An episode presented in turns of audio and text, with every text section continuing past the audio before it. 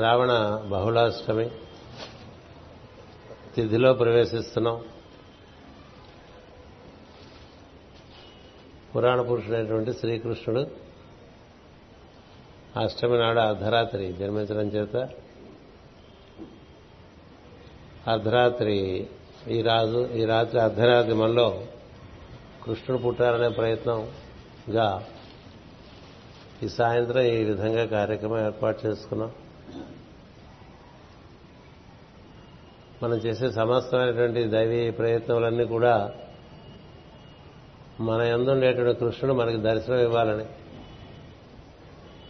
ఆ కృష్ణుడు దర్శనం ఇవ్వాలంటే మనలో ఉండేటువంటి ఏడు పొరలు దాటి ఎనిమిదో పొరలో దర్శనం ఇస్తాడు. అందుకని ఆయన్ని అష్టమ గర్భంలో పుట్టినవాడు అంటారు.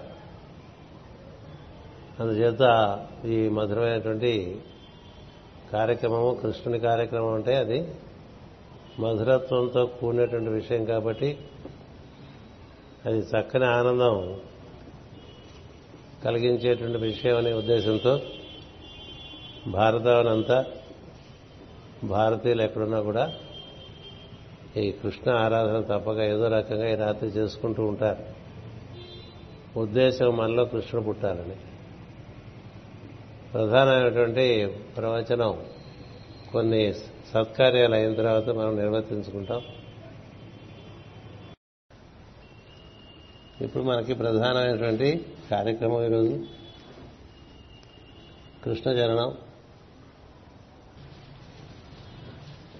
క్లీం కృష్ణాయ గోవిందాయ గోపీజన వల్లభాయ అనేటువంటిది శ్రీకృష్ణుని మంత్రం. అది క్లీం అనేటువంటి శబ్దం బీజాక్షరం. అది అది చాలా నిష్కారణమైనటువంటి ఆనందాన్ని మనలో సృజింపజేస్తుంది. అందుకని క్లీం అన్నారు. కృష్ణుడు ఆనంద స్వరూపుడు, అత్యంత అందమైనటువంటి స్వరూపుడు కూడా. అందము మనలో ఉండేటువంటి చైతన్యాన్ని అంతా కూడా చక్కగా తిరుగుగా ఒక అందమైన శిల్పంగా మలుస్తుంది. లేకపోతే మన భావముల చేత మన కోరికల చేత మనం రకరకాలుగా వికారంగా ఉంటాం. బొమ్మ తీస్తే మన చైతన్యానికి మనకుండేటువంటి కోరికలు, మనకుండేటువంటి ఆలోచనలు, మనకుండేటువంటి కామక్రోధ లోభ మోహ మాత్సర్యాది గుణములు ఇవన్నీ కలిపి మన చైతన్యం అంతా చాలా ఒక రకమైనటువంటి వికారమైనటువంటి పరిస్థితిలో ఉంటుంది. అలా ఒక వికారంగా ఉండేటువంటి ఒక శిలను చక్కగా దానిలో మాలిన్యం అంతా తీసేసి దాన్ని చక్కగా అందంగా మలవబడాలంటే భక్తి భావన అనేటువంటిది ప్రధానం.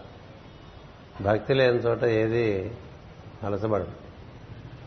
భక్తి కలగటం అనేటువంటిది అది భగవద్ అనుగ్రహం. అందరికీ భక్తి కలగదు. భక్తి కలగని వారు భక్తి కలిగేంతకాలం వేచి ఉండటమే మార్గం, ఇంకో మార్గం లేదు. నాకు భక్తి కలగలేదు అని బాధపడద్దు. కలిగినప్పుడు కలుగుతుంది. ఈ జన్మ కావితే పై జన్మ కలుగుతుంది, ఆ జన్మ కావితే మరో జన్మ కలుగుతుంది. భక్తి భావం కలిగితే ఏం జరుగుతుందంటే ఇంకా మరి రుచి కలిగిన వాడు ఏ విధమైతే ఆ రుచి కోసం మాటి మాటికి ప్రయత్నం చేస్తాడో, అదే రుచి కోసం తపన చెందుతాడో, భక్తి అనేటువంటి రుచి కలిగినప్పుడు అక్కడి నుంచి క్రమంగా మనలో నుండి మాలిన్యాలన్నీ కూడా తొలగించ తొలగించబడటం అటుపైన మనలో ఉన్నటువంటి చైతన్యానికి సుందరమైన రూపం ఏర్పరచడం, అనుభూతికి ఆనందానికి కావలసినటువంటి అర్హత కల్పించడం ఇదంతా కూడా ఒక చక్కని మధురమైనటువంటి ప్రయత్నంగా సాగుతూ ఉంటుంది. భక్తికి మనకి భక్తియే చాలా మధురంగా ఉంటుంది. కృష్ణ భక్తి మరి మధుర భక్తిగా ఉంటుంది. అందుచేత ఆ కృష్ణుని స్మరణ వలన మనకి చాలా విధమైనటువంటి సమస్యలన్నీ దూదిపింజల్లాగా ఉన్నట్టుగా కనిపిస్తాయి. ఎవరైతే కృష్ణ భక్తులు అవుతారో వారికి తమ చుట్టూ అన్నీ ఎంత భయంకరంగా ఉన్నా కూడా అవన్నీ ఏమీ అని కాదన్నట్టుగా ఉంటుంది. లేకపోతే కొంచెం పరిచయం పట్టినా కూడా చాలా భయంకరంగా ఉంటుంది. కొద్దిగా పరిచయం పట్టినా చిన్న ఏదో దేహంలో ఏదో చిన్న అసౌకర్యం కలిగితే వెంటనే దాని గురించి చాలా మనం తపన బాధపడిపోతూ ఉంటాం, కింద మీద పడిపోతూ ఉంటాం. అలా ఉంటుంది. భక్తి భావన ఉన్న వాళ్ళకి మొత్తం అంతా రాలిపోయినా చుట్టుపక్కల వాడున్నాడు, నాకు వాడు చూసుకుంటాడు, నేను వాడుతూ ఉంటాననేటువంటి ఒక భావన, దానికి శ్రీకృష్ణుడు పెట్టింది పేరు. ఈ మనకుండేటువంటి జీవితంలో నాకు ఏది ప్రధానం కాదు, కృష్ణుడే ప్రధానం. కృష్ణుని ఎందుకంటామంటే అందరిలోనూ నిండి ఉన్నటువంటి అంతర్యామి యొక్క ఆనంద స్వరూపమే కృష్ణుడు. అంతకన్నా మించిన ఆనంద స్వరూపం మనకు ఉండదు. అంతర్యామి మనకి పరమశివుడుగాను గోచరిస్తాడు, అమ్మవారుగాను గోచరిస్తాడు, రాముడుగాను గోచరిస్తాడు, గణపతిగాను గోచరిస్తాడు, కుమారస్వామిగాను గోచరిస్తాడు. మనం చేసే సమస్త దేవత ఆరాధనలో అన్ని మూర్తుల్లో కూడా కృష్ణుని యొక్క మూర్తి పరమానంద కారకం. అది అందుకనే మనం అష్టాత్రంలో కూడా చెట్టు చివరికి ఆ మాట చెప్తాం, పరమానంద అత్యుపద్రవ దోషగ్రం పరమ ఆయుష్యవర్ధనం పరమానందకారకం. అంచేత అంత ఆనందం లభించడం ఒక అదృష్టం. అంటే భక్తి కలిగిన వాళ్ళకి కృష్ణ భక్తి కలగడం అనేటువంటిది ఇంకా పరాకాష్ట. మామూలుగా భక్తి కార్యక్రమాలు చేసుకుంటూ ఉంటాం మనం, రామ భజన చేస్తాం, హనుమంతుడు భజన చేస్తాం, గురు భజనలు చేస్తాం, ఏవేవో చాలా చేస్తూ ఉంటాం కదా. వీటన్నిటికీ కూడా పరాకాష్ట మధుర భక్తి. మధుర భక్తి అనేటువంటిది మన యందు ఆ పరిస్థితి వచ్చేప్పటికీ కృష్ణుని యొక్క ఆవిష్కరణ లోపల మన అంతరాంతరాలలో జరుగుతుంది. ఎందుకంటే తనలోనికి భగవంతుడు మనని అందుకునే లోపల మనకి పరమానందం కలిగించాలనేటువంటి ఒక సంకల్పం చేస్తాడు. అప్పుడు మనకి కృష్ణ భక్తి కలుగుతుంది. మాస్టర్ గారి జీవితం చూసుకున్నా ఆయనకి కృష్ణ భక్తే ఆయన చివరికి ఈ పరమ గురువుల కార్యక్రమంలోకి తీసుకొచ్చేసింది. ఆయన జగద్వ్యూహం కృష్ణుడిదే, జగద్వ్యూహము జగత్ ప్రణాళిక కూడా శ్రీకృష్ణుడిదే. అతని వ్యూహంలోకి మాస్టర్ గారిని మధుర అనుభూతిలో ఉన్నటువంటి కృష్ణుని కృష్ణమాచార్య వారిని అందుకోవటం జరిగింది. అంచేత అలాంటి కృష్ణుడిని మనం ఆరాధన చేసుకోవడానికి శరీర శ్రమ ఎంత చేస్తే అంత మంచిదండి.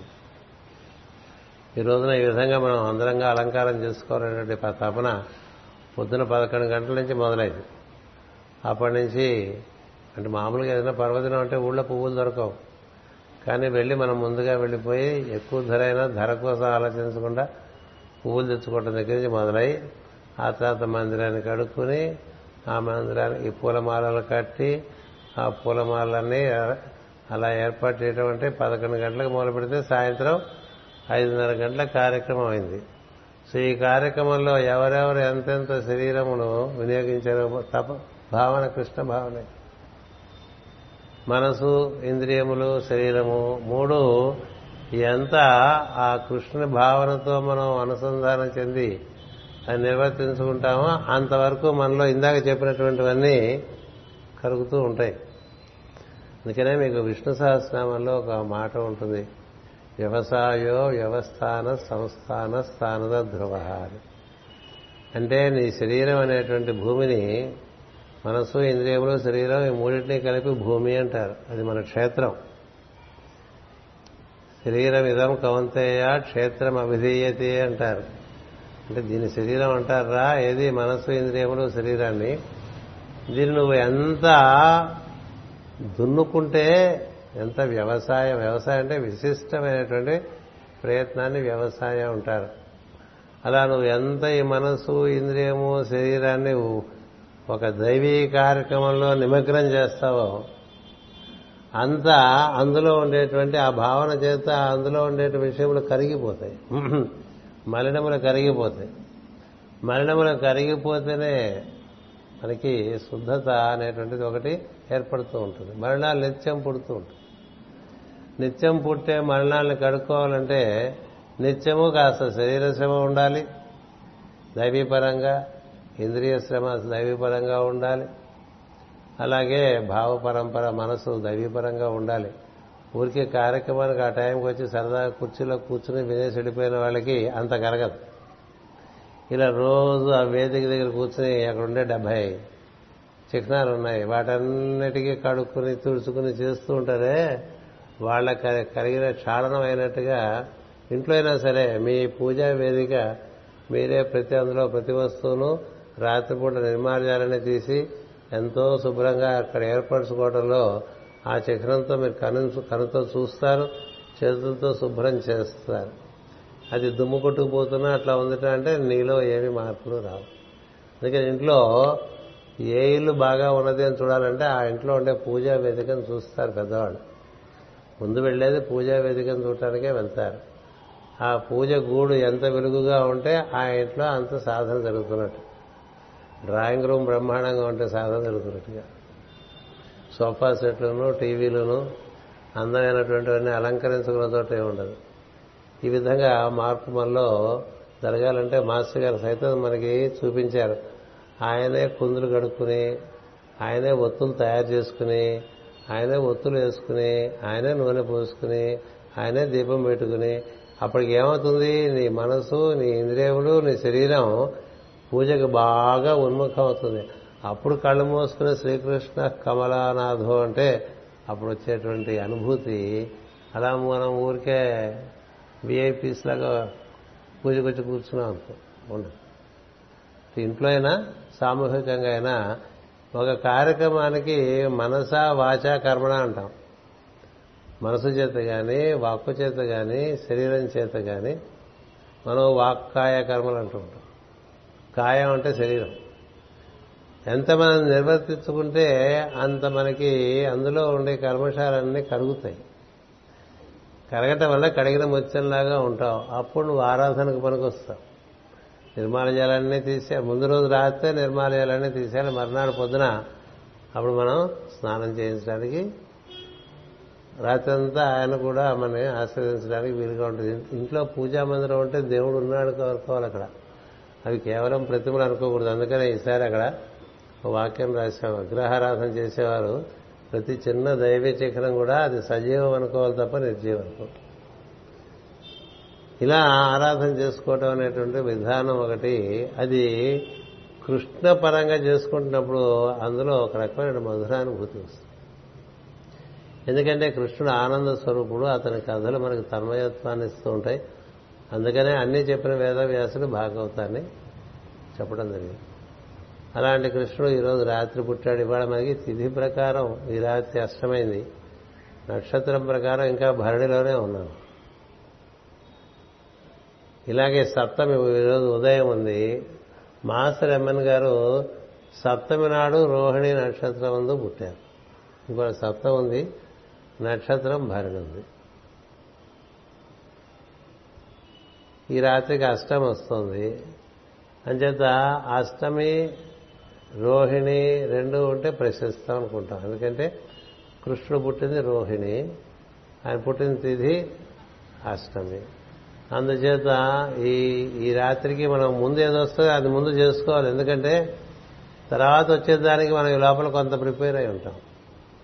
ఇప్పుడు ఈ భరణి మనం ఈరోజు ఈరోజు భరణి మనకి ఉంది. రేపు కృత్తిక, రేపు రాత్రి ఉంటుంది, ఎల్లుండి రాత్రి రోహిణి ఉంటుంది. అది మర్చిపోకూడదు. నిజానికి తపనుండేవాడికి అవకాశాలు తను సృష్టించుకుంటూ ఉంటాడు. అంటే ఇప్పుడు ఎలా జరిగిందో బుధవారం రాత్రి కూడా అలాగే జరుగుతుందని కూడా గుర్తుపెట్టుకో. అంచేత పెంచుకుంటూ ఉండాలి. నీకు అదే భావన ఉన్నప్పుడు దాన్ని పెంచుకోవాలి. అమ్మాయి అయిపోయింది ఈ జన్మకి, ఈ సంవత్సరానికి కృష్ణాష్ట మళ్ళీ సంవత్సరం వరకు ఈ మందిరం దగ్గర మనం చేరక్కర్లేదు అనుకున్నాం అనుకోండి. అది ఎవరు అట్లా అడగలేదు, నేను చేయమని ఆయనేం అడగలేదు, నాకు అక్కర్లేదు కదా. దైవానికి ఏ అక్కర్లేదు. మన్ని మనం తోముకోవటం కోసం మనం ఈ కార్యక్రమాలు చేసుకుంటున్నాం. ఏమిటి తోముకుంటామంటే నీలో ఉండేటువంటి పంచభూతములు, రెండు గుణములు రజస్ తమస్సులు.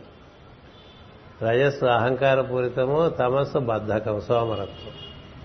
రజస్సు వల్ల నిర్లక్ష్యము, సోమరితనము, ప్రధాని ఎందు విముఖత, ఓ మెట వేదాంతం తమస్సులో వస్తుంది.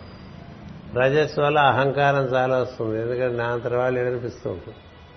పూజలు చేస్తున్నట్టు అనిపించేస్తుంది. నా చాలా బాగా చేస్తున్నాను, నా అంత బాగా ఎవరు చేసుకోరు, అసలు మా ఇంట్లో జరిగినట్టుగా, మా రాదు జగద్గురుపేటలో జరిగినట్టుగా పూజలు ఎక్కడ జరగవు అనుకున్నాం అనుకున్నదంతా అహంకారం. ఈ రజస్తమస్సులు రెండు పంచభూతములు ఐదు. ఈ ఏడు దాటితే ఎనిమిదో వాడు అష్టమ గర్భంలో ఉంటే ఎనిమిదవ కోశము, ఎనిమిదవ పొరలో సత్వగుణంలో కృష్ణ దర్శనానికి కృష్ణానుభూతికి అవకాశం ఉంటుంది. అందుకని ఎనిమిదో వాడ కృష్ణుడు ఎంతో వాడు, ఆ అమ్మ కూడా ఎనిమిదవదే దుర్గా అష్టమి కదా, ఇది కృష్ణ అష్టమి. ఆమె శుక్ల అష్టమి నాడు పుట్టింది, ఈయన బహుళ అష్టమి నాడు పుట్టాడు. ఏదైనప్పటికీ అష్టమే. అష్టం అంటే ఏడు ఆవరణలు దాటి ఎనిమిదో ఆవరణలో జరితే అక్కడి నుంచి నీకు దివ్యానుభూతి ఉంటుంది. తొమ్మిదిలో ఇంకా అనుభూతి బాగా సమయత్వ స్థితిలోకి వెళ్ళిపోతుంది. పదిలో నువ్వు లేనటువంటి స్థితిలోకి వెళ్ళిపోతుంది. పది మనం లేని స్థితిలోకి వెళ్ళిపోవటమే, దాన్ని సమాధి అంటారు. తొమ్మిది మనం ఈ ఆనందానుభూతిలో మునిగిపోయి ఒక విధమైనటువంటి తన్మయత్వంలో ఉండే స్థితి. ఎనిమిది అనుభూతి వస్తూ ఉంటుంది, పోతూ ఉంటుంది, ఆ లోకంలో ఉంటావు. ఇంకా అందులో ఉంటున్నప్పటికీ కూడా నువ్వు నిత్య కార్యక్రమం, దైనందిన కార్యక్రమాలన్నీ కూడా చక్కగా అలవోకగా నిర్వర్తించుకుంటూ ఉంటావు. అంటే అప్రయత్నంగా సాగిపోతుంది ఈ జీవితం అంతా కూడా. గోపికలకు ఉందనుకోండి, వాళ్ళ నిత్య జీవితం, వారికి కుటుంబాలు ఉన్నాయి, పిల్లలు ఉన్నారు, ఇంట్లో గొడ్లు ఉన్నాయి, దూడలు ఉన్నాయి, పాడి పంట అన్నీ ఉన్నాయి. అన్నిటినీ వాళ్ళు కృష్ణ భావనతో నిర్వర్తించుకుంటూ రాత్రిపూట కృష్ణతో అనుభూతి చెందుతూ ఉండేవాళ్ళు. రాత్రిపూట సూక్ష్మ లోకాల్లో కృష్ణానుభూతి, పగలు దైనందిన కార్యక్రమాల్లో కృష్ణానుభూతి. ఎందుకని గోపికల గురించి చెప్పుకుంటాం? వాళ్ళకి పిల్లలు చూస్తే వాళ్ళు గోపికలే, కృష్ణుడే. ఆవు చూస్తే కృష్ణుడే, దూడ చూస్తే కృష్ణుడే, మొగుడిని చూస్తే కృష్ణుడే, అత్తమామలు చూస్తే కృష్ణుడే, తల్లిదండ్రులను చూస్తే కృష్ణుడే, ఊళ్ళో వాళ్ళని చూస్తే కృష్ణుడే, పుట్ట చూస్తే కృష్ణుడే, చెట్టు చూస్తే కృష్ణుడే. అంటే మన ఇక మొక్కల నీళ్లు పోస్తూ తిట్టుకోకుండా అది కృష్ణుడు అనుకుని పోసుకుంటూ ఉంటాను. అలాగే పక్షిగా జంతువుకు అన్నం పెడితే కృష్ణుడే. అట్లా కృష్ణమయం భావంలో కృష్ణమయం అయిపోవాలి. అది బాహ్యంలోనూ అదే ఉండాలి, భావంలోనూ అదే ఉండాలి. అదే కదా మన కీర్తన, బాహ్యము భావములోన బాహ్యమునందున గోవింద గోవింద అంటే వాడు ఒకడే, వాడే కారణం వీటన్నిటికీ. అలాంటి అనుభూతి మనకి లభించడానికి భక్తిలో అత్య అధికమైనటువంటి స్థితిలో పరాకాశలో కృష్ణ భక్తి కలుగుతుంది.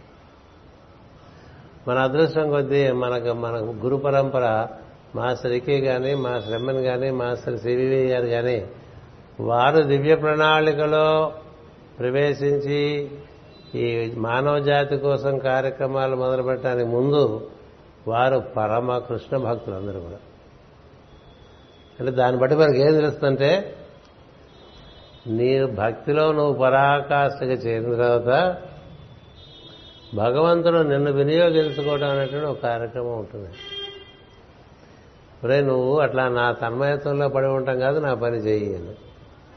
మైత్రేయ లాగే చేసి, పరుగు మహర్షి లాగే చేస్తున్నారు, దేవాప లాగే చేస్తున్నారు, పరమ గురువులందరూ అలాగే చేస్తున్నారు. అలాగే మాస్ గారి అద్భుతమైన తన్మయ స్థితిలో ఉన్నప్పుడు కృష్ణ తన్మయంలో ఆయనే పరమ గురువులు స్పృశించి ఆయన చేతి ఈ మానవ జాతికి ఉద్ధారణ కలిగే కార్యక్రమంలో ఆయన వినియోగించుకున్నారు.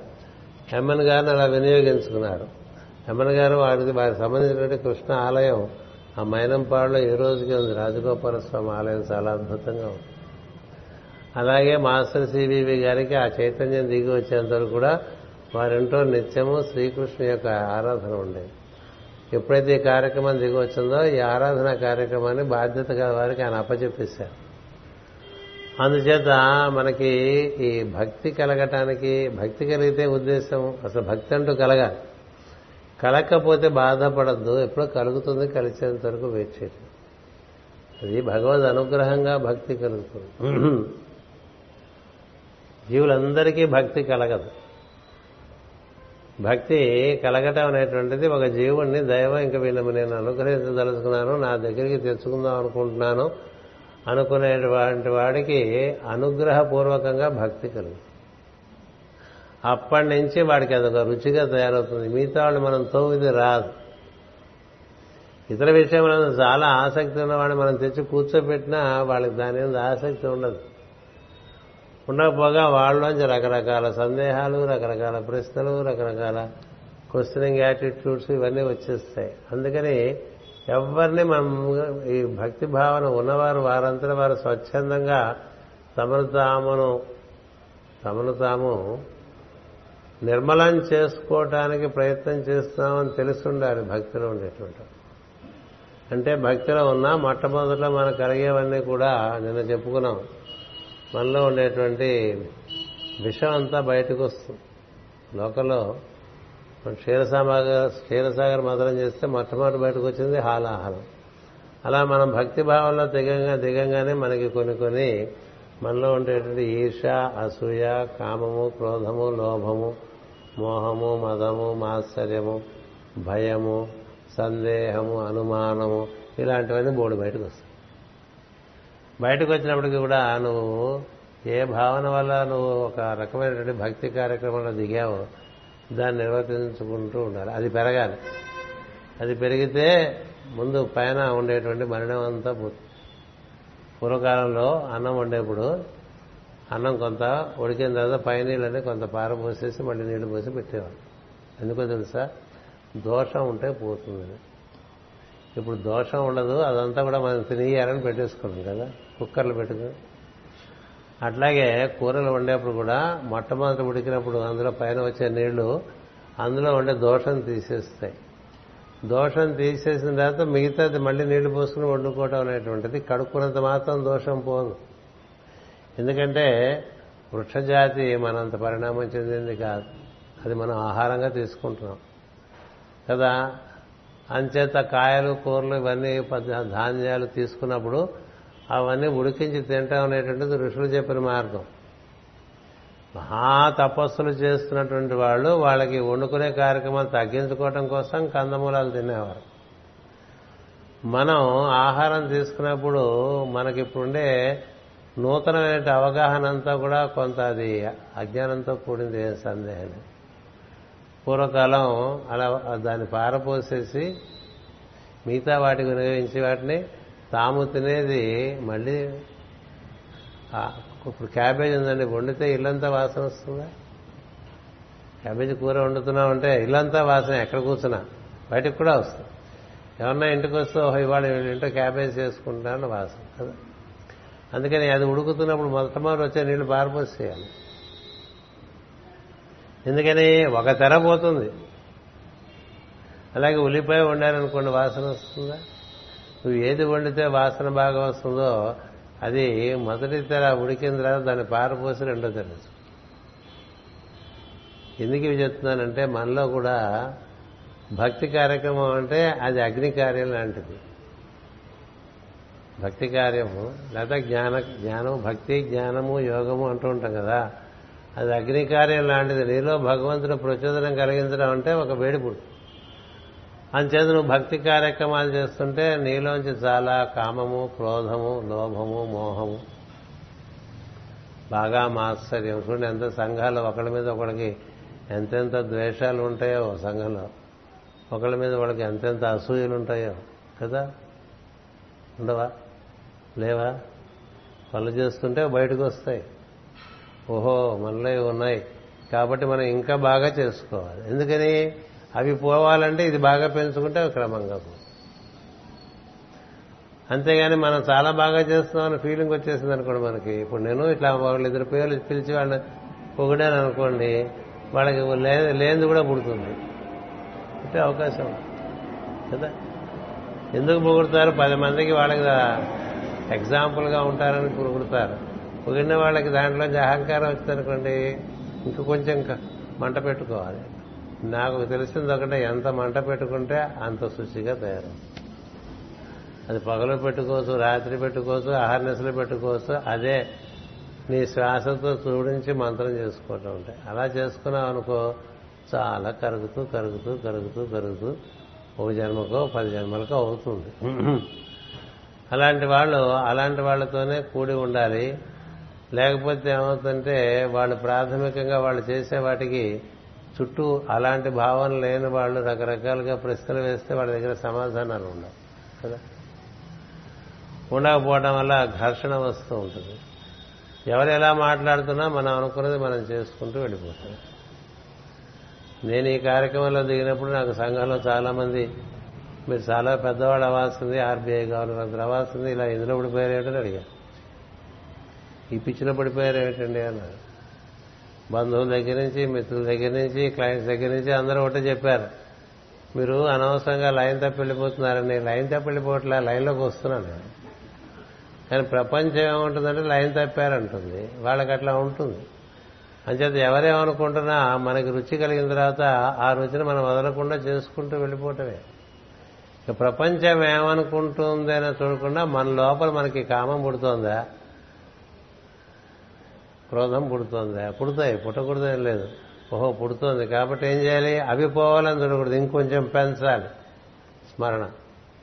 కామం పుడుతుంది, క్రోధం పుడుతుంది, లోభం పుడుతుంది, మోహం పుడుతుంది, అసూయ పుడుతుంది, ఈర్ష్య పుడుతుంది, అహంకారం పుడుతుంది, బద్ధకం.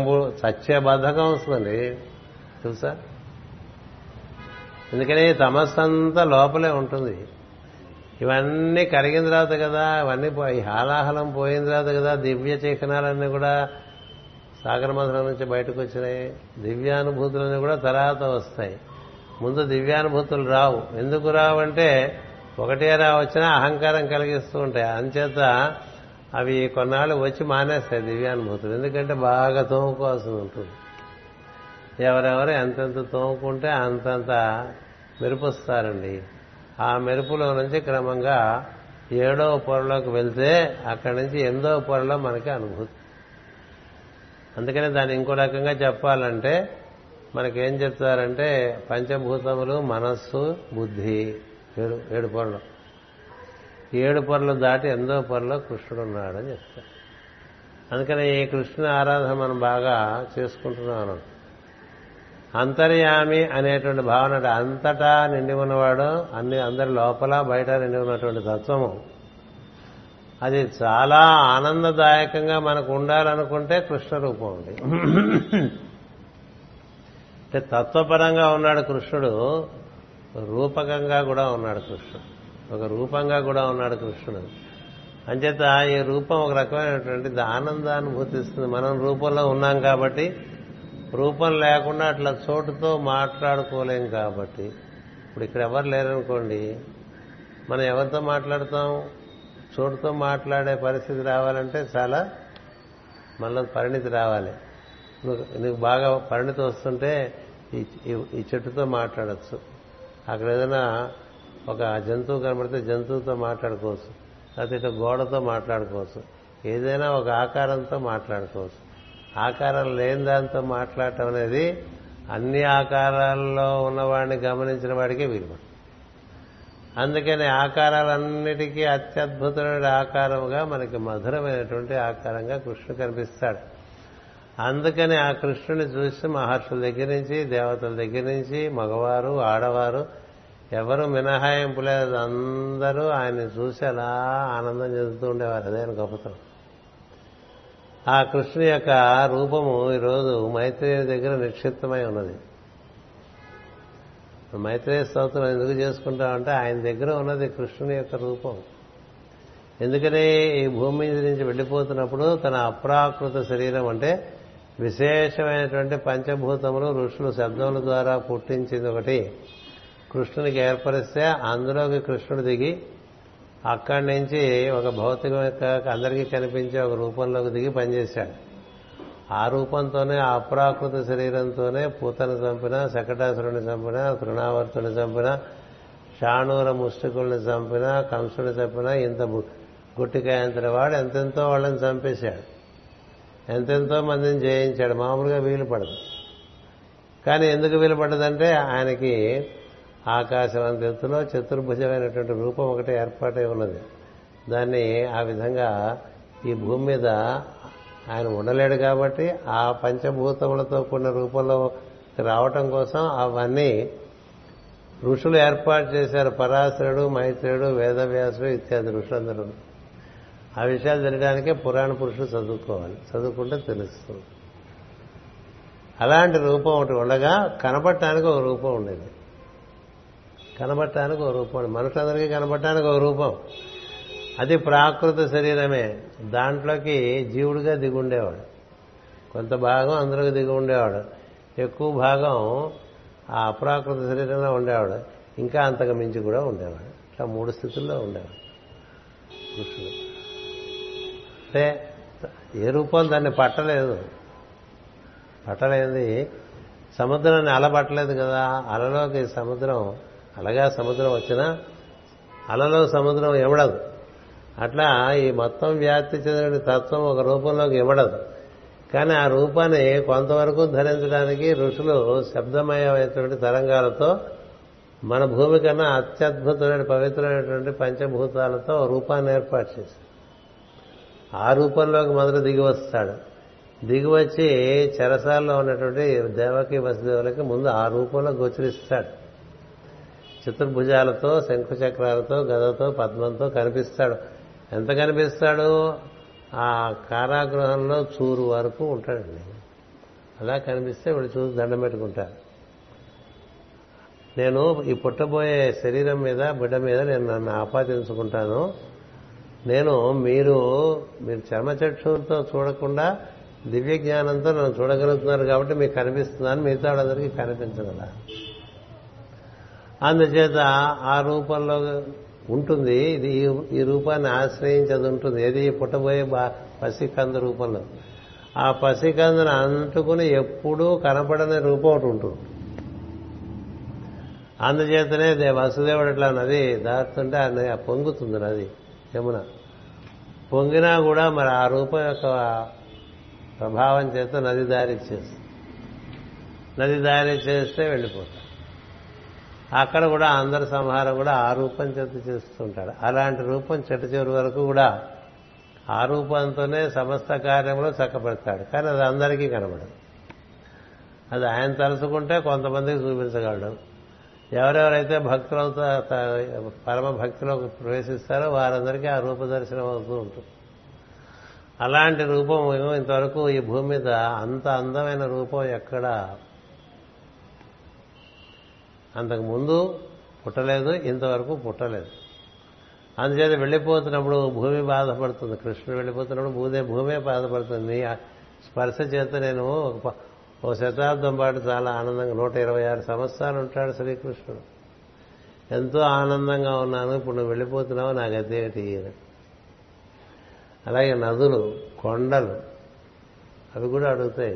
ఇప్పుడు యమునా నది ఉందండి, ఎంత ఆనందం పొందో తెలుసా? మీరు చదువుకుంటే భాగవతంలో ఇక్కడ ఒడ్డున కృష్ణుడు అక్కడ నిలబడి వేణునాదం చేస్తుంటే ఆ గోడ దగ్గర వరకు ఉండే నది అట్లా పొంగి తరంగాలుగా వచ్చి కృష్ణుడి పాదాలను ముట్టుకుని వెళ్ళిపోతుంది. అది కృష్ణుడు వస్తే అలా పొంగి ఆయన వరకు వచ్చేసి ముట్టుకుంటూ వెళ్ళిపోతూ ఉండేది. అలాగే అక్కడ ఉండేటువంటి చెట్లు అలాగ వంగి నీడ ఇస్తుంది.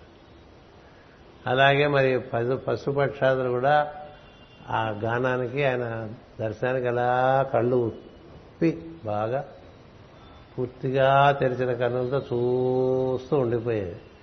ఏవి? దూడలు, ఆవులు, ఏ జంతువులైనా సరే, మనుషులు. అలాంటి అనుభూతి, అలాంటి రూపం వెళ్ళి వాళ్ళు వీళ్ళు వెళ్ళిపోతున్నారు అంటే ఎంత బాధ. మామూలుగా మనకి కాస్త కూస్తో ఎవరి మీదైనా భక్తి ఉంటే వాళ్ళు వెళ్ళిపోతున్నారన్నా మనకు కొంచెం బాధగా ఉంది కదా. అలాంటిది ఇది నభూతో నా భవిష్యత్ అనేటువంటి రూపం ఇది. అందుకని కృష్ణుడు ఏం చేశారంటే మైత్రేయ మైత్రేయ మహర్షి మహాసిద్ధుడు. భూమి మీద ఆయనకు మించిన సిద్ధుడు లేడు. ఈ భూమి మీద అంతకు మించినటువంటి సిద్ధుడు లేనే లేడు.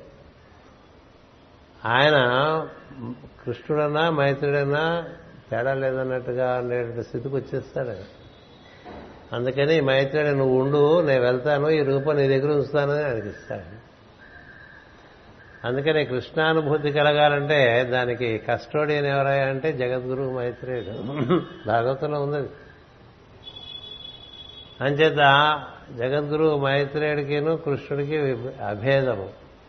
అదే వేదవ్యాసుడు చెప్తాడు పద్యంలో, మహావిష్ణువుకి మైత్రేయుడికి కూడా అభేదమే అని చెప్తాడు పద్యంలో.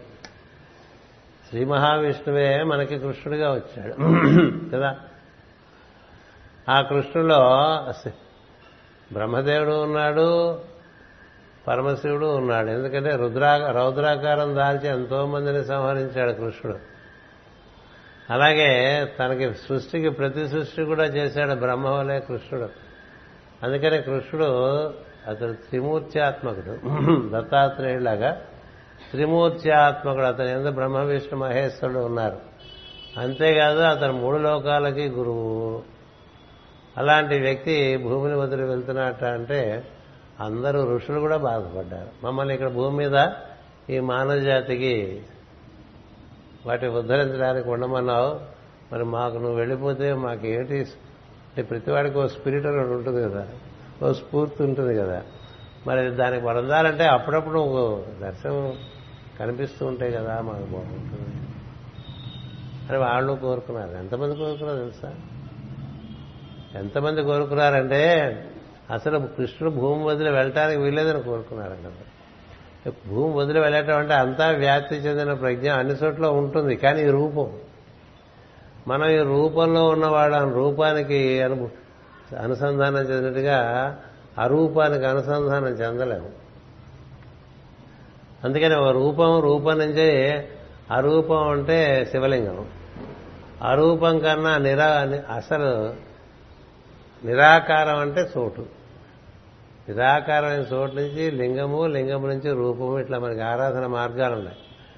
అంతే దీనికి బాగా అలవాటు పడ్డవాళ్ళు మేము మీకోసం ఇక్కడ ఇంత పని చేస్తున్నటువంటి వాళ్ళం, నీ స్ఫూర్తితోనే చేస్తున్నావు, నువ్వు ఇలాంటి రుచి మాకు ఇచ్చినటువంటి వాడు, వెళ్ళిపోతే మేమంతా ఏమైపోవాలని ప్రాధాయపడితే ఆ దివ్య చైతన్యాన్ని ఆ రూపాన్ని చైతన్యంతో కూడిన రూపాన్ని మైత్రేయుడి దగ్గర నిక్షిప్తం చేస్తాడు శ్రీకృష్ణుడు. నిక్షిప్తం చేయడం వల్ల మైత్రేయుడు కృష్ణ భక్తులందరికీ కూడా కృష్ణ దర్శనం ఆ విధంగా ఏర్పాటు చేస్తూ ఉంటాడు. యేసుక్రీస్తుకి అలాగే మైత్రేయుడు. అంచేత యేసుక్రీస్తుకి చివరి మూడు సంవత్సరాల్లో కూడా ఆ రూపాన్నే అందిస్తాడు మైత్రేయుడు. అందుకని అప్పుడు యేసు క్రైస్తవుతాడు. బుద్ధుడికి అందిస్తాడు మైత్రేయుడు. బుద్ధుడికి ఆయన పరిపూర్ణుడు అవటానికి ఆ రూపాన్ని అందిస్తాడు. ఎంచేస్తే చేసినంటే జగత్ కళ్యాణ కార్యాలు బాగా జరిగి శాశ్వతంగా వారి బోధలు భూమి మీద ఉండాలంటే కృష్ణ స్పర్శ కావాలి. అంచేత బుద్ధుడికి కూడా అందించడం జరుగుతుంది. అంతేకాదు శంకరాచార్యులు వారు ఈ భూమి మీద ఇంత ధర్మస్థాపన చేయడానికి కారణం ఆయనకు కూడా మైత్రేయుడు ఆ రూపాన్ని అందిస్తుంది. ఇది ఒక దివ్యమైనటువంటి అప్రాకృతమైనటువంటి శరీరం, అది దాని స్పర్శ ఎవరు లభిస్తే ఓ బో వాళ్ళు చాలా. అందుకని మనకి కృష్ణ దర్శనం అనేటువంటిది సత్యం. కృష్ణ దర్శనం ఒకటి సత్యంగా ఉంది. కారణం ఏమిటంటే ఆయన వసించి ఆ తర్వాత వ్యాప్తి చెంది అంతటా వ్యాప్తి చెందినవాడు. ఆయన దర్శనం ఇద్దామనుకుంటే ఆ రూపంలోంచే ఇస్తాడు దర్శనం. మనం చూడండి, ఎవరన్నా ఇంటికి ఎవరన్నా వచ్చారట అంటే మంచి బట్టలు వేసుకుని బయటకు వచ్చి కనిపిస్తాం కదా, అలాగా పట్టుచీర కట్టుకుని బయటకు వచ్చినట్టు ఆడవాళ్ళు మగవాళ్ళు ఉన్న వాటిలో మరీ లోపల బనీని ఎట్లా ఉన్నా పైన చొక్కా వేసేసుకుంటారు. ఎందుకంటే బనీని ఎప్పుడు మార్చిపోయి ఉంటుంది, ఎన్నిసార్లు పైన అది ఉతికిన కొద్దీ నల్లబడుతూ ఉంటుంది, ఎంత తెల్లబని అయినా విశాఖపట్నంలో. అందుకని ఆ బనీలతో బయటికి రాలేం కదా, అందుకని దాని మీద చొక్కా వేసుకొచ్చేస్తాం. పైగా చిరుగులు కూడా ఉండొచ్చు బనీనికి, వాస్తవాలు చెప్తున్నా. అందుచేత బనీలతో బయటకు వచ్చేటంటే మంచి బనీని వేసుకున్నారు కదా. అలాగే ఆడవాళ్ళు చీరలు కట్టుకొచ్చేస్తారు. అలా శ్రీకృష్ణుడు అనుభూతి ఇవ్వడానికి ఆ రూపాన్ని ఇక్కడ ఉంచేస్తాడండి. ఇది ఒకటి తెలియాలి మనకి. అంచేత ఆ కృష్ణానుభూతి అనేటువంటిది దానివల్ల జరిగేది ఏంటంటే కలి కల్మషహరుడు కలిమల నాశవ నాశక కేశవ కృష్ణ అని పాట. కలిమల నాశక కేశవ కృష్ణ. అందుకనే కలిసంతారక మంత్రంగా హరే కృష్ణ హరే కృష్ణ కృష్ణ కృష్ణ హరే హరే హరే రామ హరే రామ రామ రామ హరే హరే. అలాంటి కృష్ణుడు శరీరంలో కనబడేట్టుగా కొంత భాగం, కనబడకుండా దానికి మూడొంతులు, అసలు ఇంకా వ్యాప్తి చెంది మొత్తం, అట్లా మూడు స్థితుల్లో ఉన్నాడండి. క్షరపురుషుడు, అక్షర పురుషుడు, పురుషోత్తముడుగా ఉన్నాడు ఆయన. అందుచేత అతడు మనలో దర్శనం ఇస్తాడు. మనలో దర్శనం ఇవ్వాలంటే మనలో ఉండేటువంటి మాలిన్యాలన్నీ పోవాలి. మాలిన్యాలు పోవాలంటే అట్లా పోవవి, మంట పెడితే పోతాయి. ఆ మంటే కృష్ణస్మరణ, లేకపోతే దైవస్మరణ. కృష్ణస్మరణ అనండి, రామస్మరణ అనండి, మరొక స్మరణ అనండి, మీరు స్మరణలు ఆహర్నిశలు జరుగుతూ ఉంటే మీలోంచి మామూలుగా స్వభావంలో ఉండేటువంటి మలినాలన్నీ కరిగిపోతాయి, అగ్ని దహనం చేయండి ఏం లేదు, కరిగిపోతాయి. అంచేత ఈ మరణాలన్నీ కరిగిపోతే తప్ప మనసు ప్రశాంతంగా ఉండదు. ప్రశాంతమైన మనసు ఆరవ పొర, అటుపైన ఏడవ పొర బుద్ధి, అటుపైన ఎనిమిదవ పొర కృష్ణ దర్శనం. అందుకని మనకు అన్ని మాలిన్యాలే. ఎందుకు మాలిన్యాలు? అన్ని రకరకాల కోరికలు, రకరకాల భావాలు, రకరకాల మమకారాలు, రకరకాల అహంకారాలు కదా. మమకారం మాటలోనే కనబడిపోతుంది. మా అంటాం కదా, మా అబ్బాయి అంటాం, అయిపోయింది. మా అమ్మాయి అంటాం, మా మనవడు అంటాం కదా, మా ఇల్లు అంటాం. మా మొదలు మీరు భాషించేప్పుడు మీలో మా పదం వచ్చిందంటే మీరు మమకారంతో ఉన్నట్టు ఏం సందేహం లేదు. ఉండబెట్టే అప్రయత్నంగా మా అని వస్తుంది, అది రాదు రాదు మీరే గమనించండి. మా అబ్బాయి అన్నా అనుకో ఉన్నట్టే మమకారం. మీ అబ్బాయి కాదు, వాడికి ఏదో పేరుంది. మా శ్రీనివాస్ అన్న కూడా అంతే, మా వచ్చిందంటే అంతే. ముందు లేదా మమకారం ఉంది. మమకారం ఉంటే అహంకారం కూడా ఉంటుంది. అంచేత మమకార అహంకారాలనే మరణాలు పోవాలంటే ఎప్పటికి పోతాయండి? స్మరణ వల్లే పోతాయి. అది ముఖ్యం అవ్వాలి. కృష్ణుడు ముఖ్యం. కొడుకులో కృష్ణుడు చూడు, భార్యలో కృష్ణుని చూడు, కూతురులో కృష్ణుని చూడు, నువ్వంటే ఇష్టం ఉన్న వాళ్ళలో కృష్ణుని చూడు, నువ్వంటే ఇష్టం లేని వాళ్ళలో కూడా కృష్ణుడు. ఇద్దరేగా ఉంటారు. మనం అంటే ఇష్టపడేవాళ్ళు ఉంటారు, వాళ్ళలో నువ్వు కృష్ణుడు చూడు. మనం అంటే ఇష్టపడని వాళ్ళు ఉంటారు, వాళ్ళలో కూడా కృష్ణుడే చూడాలి. మనకి ఇష్టపడే సన్నివేశాలుంటాయి, అది కృష్ణుడే. మనకి ఇష్టం లేని సన్నివేశాలుంటాయి, అది కృష్ణుడే. అట్లా చూడాలండి, అలా చూడాలి. ఊరికే మన మనం ఊరికే మనమే మనం సంకల గుద్దుకుంటే ఉపయోగం లేదు. అందుచేత విదుడంతటి వాడు అసలు నిజానికి ఇవాళ మీకు వినిపించదలుచుకుంది ఏంటంటే, విదుడు అనే మహాత్ముడు మహాజ్ఞాని, అప్పుడప్పుడు కృష్ణు యొక్క అనుభూతి పొందినటువంటి వాడే. కానీ జ్ఞానం చేత కొంత అహంకారం కూడా మిగిలిపోయి ఉంటుందండి. విదుడు యొక్క కథ మనం భాగవతంలో చాలా వివరంగా చెప్పాను. మీరు అంత మహాజ్ఞానికే అహంకారం వస్తూ ఉండేది అప్పుడప్పుడు. ఉచిత కృష్ణుడు పరమాత్మ అయి ఉన్నప్పుడు యుద్ధం లేకుండానే శాంతియుతంగానే ధర్మ సంస్థాపన చేయొచ్చు కదా అని ఒక భావనలో ఉంటాడు విదుడు. ఎలా ధర్మ సంస్థాపన చేయాలో కృష్ణుడికి వదిలేసి ఉంటే బాగుండేది విదుడు కదా. ఎలా ధర్మ దైవం ఎలా ప్రవర్తించాలో మనం ఒక నిర్ణయం చేసామనుకోండి, మనం అనుకున్నట్టు వాళ్ళు ఉండరు. మనం అనుకున్నట్టు వాళ్ళు ఉండరు నేను మా అన్నగారు సత్యసాయి గారి దగ్గరికి వెళ్ళాం పంతొమ్మిది వందల డెబ్బై ఏళ్ళలో వెళ్ళినప్పుడు, మీరు ఇలా ఎందుకు చేస్తున్నారు, ఇలా చేయొచ్చు కదా, అప్పుడు ఇంత సమస్యలు ఉండవు కదా అని మా అన్న అడిగితే, మీరు అనుకున్నట్టు నేను చేస్తే నేనెందుకు అన్నారు. మీరు అనుకున్నట్టు నేను చేస్తే నేనెందుకు, మీరే చేసుకోండి అన్నారు. నేను అనుకున్నట్టు మీరు చేయగలిగిన చేయగలిగిన నాడు మీకు బాగుంటుంది, నేను చేయగలిగిన మీరు చేయలేకపోతున్నారు కదా. ఇప్పుడు మొత్తం జిల్లాకంతా నీళ్ళు ఇచ్చారండి, ప్రభుత్వం ఇవ్వలేదుగా అంతవరకు. ఇచ్చిందా?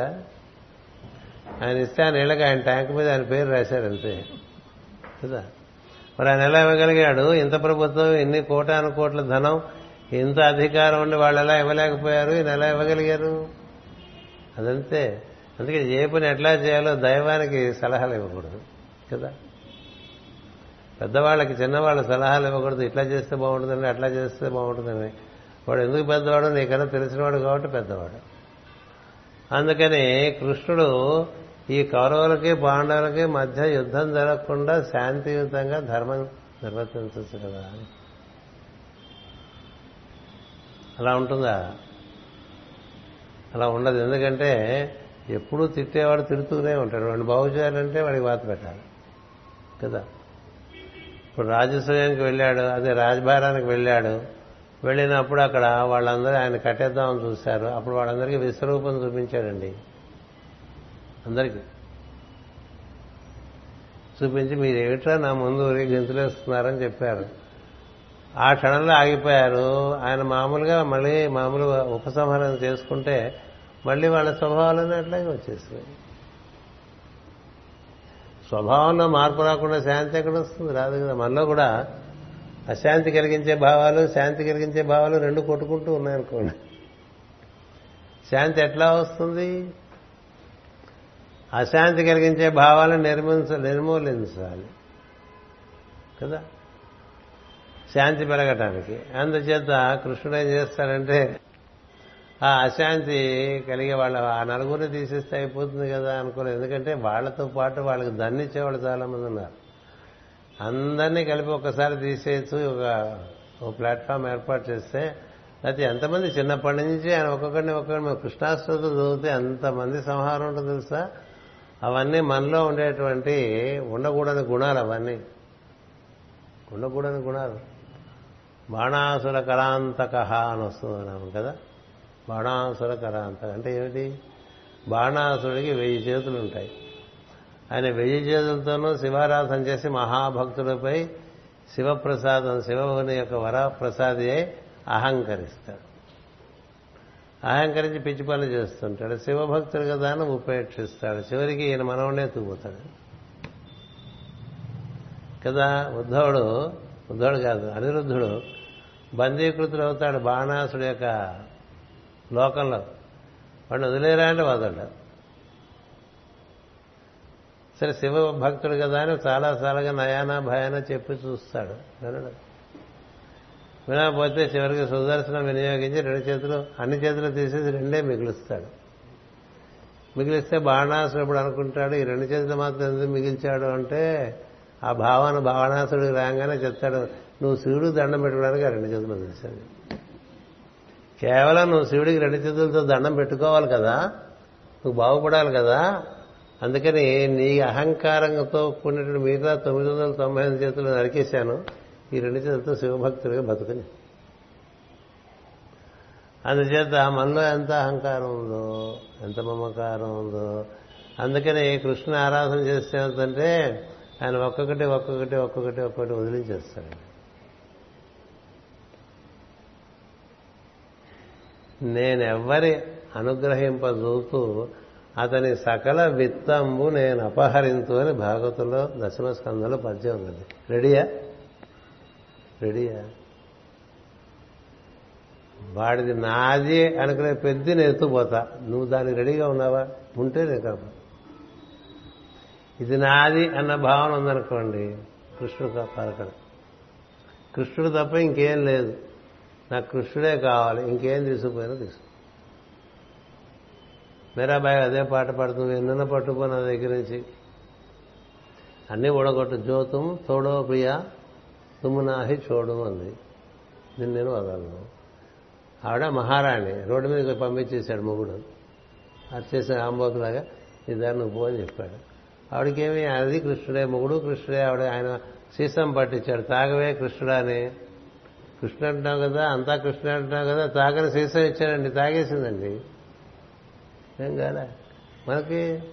కాస్త ఉప్పు తక్కువైనా, కాస్త పందారు తక్కువైనా, కాస్త డికాషన్ ఎక్కువైనా ఏమైనా ఇబ్బంది పడిపోతాం కదా. కృష్ణుడు అనుకుంటామండి మనం, సత్య అహంకారం వస్తున్నాం కదా. మరి వాళ్ళని చూస్తే ఎలా ఉన్నారు? అన్నీ వదిలించేశాడు. ఇంకేం మిగిలింది? ఏం మిగల్లా. ఏం మిగలేదు అంటే కృష్ణుడున్నాడు కదా అంది. నువ్వు ఎన్నైనా తీసేసే, నేను నీతోనే ఉంటాను అలా. అదే గోపిక వస్త్రాభరణం ఉంటాయి. నేననే అభిమానం ఉందా లేదా వీళ్ళకి చూద్దామని లోపల కృష్ణుడు ఉన్నప్పుడు వీళ్ళకి మొండిమల భావన ఏముందండి అని కనబడదేముంది. నువ్వు శరీర అభిమానం నీకు ఉందా లేదా అని టెస్ట్ చేయడానికి ఆ గోపికా వస్త్రాభరణం కదా. అంటే నీలో ఉండే అన్ని ఆవరణలు దాటేస్తే అసలు నీకు శరీరమే ఉందనిపించదు. కాస్త కూస్తో బాగా మాస్టర్ సివి గారి ప్రార్థనలో కూర్చుంటేనే అప్పుడప్పుడు ఆయన అనుగ్రహంగా మనకి శరీరం లేదనిపించే పరిస్థితులకు వచ్చేస్తుంది. లేని శరీరం ఉందనుకుంటూ ఉన్నాం. బట్టలు వేసుకున్నాం కదా, బట్టలు ఉన్నాయి, బట్టలు లేవు మనం భావిస్తున్నామండి. ఉత్తమైన భావాల్లోకి వెళ్ళిపోయినప్పుడు ఈ భావాలన్నీ రాలిపోతాయి. అది పరీక్ష చేయడానికి వాళ్ళందరూ కృష్ణుని మాకు మొగుడుగా చేయమని కాత్యాయని వ్రతం పడతారు. వాళ్ళ వ్రతంలో వాళ్ళు ఏమంటారు? మాకు కృష్ణుడు మాకు భర్తగా కావాలని అడుగుతారు ఆడపిల్లలందరూ. అంటే ఆయన అక్కడ దంపు అమ్మవారి దగ్గర మొక్కుకుంటే ఇక్కడ ఈయన తెలిసిపోతుంది కదా. ఏదో నలభై రోజులు నానా దీక్షలు పడతారు, నానా గొడవ పడతారు. సరే చిట్ట చివరి రోజున ఆ నది యమునలో స్నానానికి వెళ్తే నిజంగా వీళ్ళకి కృష్ణుడు కావాలా అక్కర్లేదో తెలుసుకున్నాను, అక్కడికి వెళ్ళి ఆ బట్టలు తీసేస్తారండి. బట్టలు తీసేస్తే అప్పుడు వాళ్ళు మా బట్టలు మాకు ఇవ్వమంటే మీరు మీ బట్టలా అని అడుగుతారు, మీరు మీ శరీరమా అని అడుగుతారు. మీ శరీరం మీ శరీరం అది నా శరీరమే, నా శరీరంలోనే మీరుంటున్నారు కదా. శరీరం అంది కాదు, ఆయన ఇచ్చింది కదా. శరీరం ఆయన ఇచ్చిందే, ఇందులో ఉన్న పంచభూతాలు ఆయన దగ్గర నుంచి వచ్చినవే, ఇందులో ఉన్న గుణాలు ఆయన దగ్గరికి వచ్చినవే నుంచి వచ్చినవే, మనం కూడా ఆయన దగ్గర నుంచే వచ్చిన వాళ్ళమే. మనలో తెలియంది ఆయనకి ఏముంటుందండి? మనలో తెలియంది ఆయనకి ఏముంటుంది? అందుచేత కృష్ణుడు ఎప్పుడు ఏం చేస్తాడంటే అనుగ్రహించదలుచుకున్న వాళ్ళకి చాలా వదిలించేస్తూ ఉంటాడు. అందుకని అంత మనం ఆవేశపడి కృష్ణుని పట్టుకోకూడదని చెప్తూ ఉంటారు. ఆవేశపడి కృష్ణుని పట్టుకుంటే బాగా చెక్కుతాడు. అయినప్పటికీ చెక్కితే చెక్కాడు, ఇంకా అంతకన్నా మించిన అనుభూతి లేదు. మనకి మాస్టర్ గారు అన్నీ అయిపోయి ఇక్కడికి వచ్చిన తర్వాత ఆయన చేసిన లీలను చూసి ఆయనలాగా అనుకరిద్దాం అనేటువంటి పౌండ్రక వాసుదేవులు చాలా మంది వచ్చేసారు. మరి ఆయన తపస్సు చేసి ఉన్నదంతా కరిగించేసుకుని ఇంకేమీ లేని స్థితిలో బతుకున్నానో లేదో కూడా తెలియని స్థితిలో గడిపారు ఆయన. అంతేకాదు ఆయన పేరు కూడా ఆయన మర్చిపోయారు, తను ఎవరో తనకు తెలియదు, తను ఎందుకున్నాడో తెలియదు, తన్నే మర్చిపోయారు ఆయన. అవన్నీ మీకు తెలియవు కదా. ఇప్పుడు దాన్ని ఆయన పూర్తి చేసుకుని వచ్చాడు ఆయన. ఎందుకని ఏమీ లేని స్థితిలోకి నువ్వు పరిపూర్ణంగా వెళ్ళిపోయిన వాడివి, అక్కడ అనుగ్రహింపబడి మళ్ళీ ఆయన ఈయనగా దిగి వస్తే ఇక్కడ పని జరుగుతుంది. అంతేగాని ఆయన ఈయనగా దిగి రాకుండా పని జరగదు. అందుకని మనం ఊరికే పోగేసుకోవడానికి దేవుడు అనుకోకూడదు. పోగేసుకోవడానికి కాదు దేవుడు, ఉన్న ఓడగొట్టుకోవడానికి దేవుడు. అంచేత భగవద్భక్తి మనలో బాగా కలిగితే మనకి ఏం జరుగుతుందంటే క్రమంగా ఉండకూడనివన్నీ పోతాయండి, ఉండాల్సిన ఉంటాయి. ఏ ఉండకూడదో అవి పోతాయండి, ఏ ఉండాలో ఉంటాయండి. మనం ఇక్కడ ప్రార్థన చేస్తామండి, మనకేదో మమకారం చేస్తే వాళ్ళు వస్తే బాగుంటుంది, వీళ్ళు వస్తే బాగుంటుంది అనుకుంటూ ఉంటాం. మన వాళ్ళని ఒక డెఫినేషన్ మనకు ఒకటి ఉంటుంది కదా. అందుకని ఈ పూజకి వీళ్ళు వస్తే బాగుంటుంది, వాళ్ళు వస్తే బాగుంటుంది, ఈరోజు నవనీతం రాలేదే, లేకపోతే అయ్యో పద్మ రాలేకపోయింది, జ్యోతి గారు ఇవాళ బాగాలేక రాలేకపోయింది, ఇట్లా అనిపిస్తూ ఉంటుంది అనుకో. ఏమో నీకేం తెలుసు, ఇవాళ వాళ్ళు రాకపోవటం ఎంత మంచిదో ఇది తెలియదు. కొంతమంది వస్తారు, కొంతమంది రారు కదా. బాగా దగ్గరగా ఉండేవాళ్ళు రావాలనిపించడం నీ మమకారమే తప్ప వాళ్ళకు అవసరమో కాదు కదా. ఇప్పుడు నాలుగో ఫ్లోర్లో ఉంటాం, ఒకటో ఫ్లోర్లోకి దిగిరాలేకపోవచ్చు కదా. అందుకన్నా లేటుగా వచ్చేది నేనేగా ప్రార్థనకి కదా. అలాగే రెండో ఫ్లోర్, ఇంకా అన్ని ఫ్లోర్లో లేరులేండి ఎవరు. పక్కన ఉండేవాళ్ళు లేటుగా వస్తారు, దూరంగా ఉండేవాళ్ళు తొందరగా వస్తారండి. ఇప్పుడు ఆ కృష్ణవేణి గారు, ఆ రమణ గారు, ఆ అన్నేడి దగ్గర నుంచి పావుగంట ముందే వచ్చేస్తారు. ఈ చుట్టుపక్కల ఉండేవాళ్ళు కొంచెం లేటుగా వస్తారు కదా. ఎందుచేత లోపల వేడి పట్టి లోపల చుర్రు ఉంటే దాన్ని బట్టి వస్తుంది. ఆ చుర్రు ఉంటే అసలు ఆగదండి, వర్షం పడుతున్నా వచ్చేస్తారు. మనం చెప్పా కదా ఆ రోజు హోమం చేసే రోజు భయంకరమైన గాలి వాన అన్నీ ఉన్నా అంతమంది డెబ్బై మంది వచ్చేసారండి. చాలా ఆశ్చర్యం. అంటే వాళ్ళలో ఎంత చురువు ఉన్నది, ఎంత ప్రచోదనం ఉన్నది. ఆ ఈ గాలి వాళ్ళు ఏం వెళ్తారని పడుకుంటే ఎవడడిగాడు? లోపల ఉన్నవాడు అడగడం మొదలు పెడితే అన్ని పనులు జరుగుతాయి.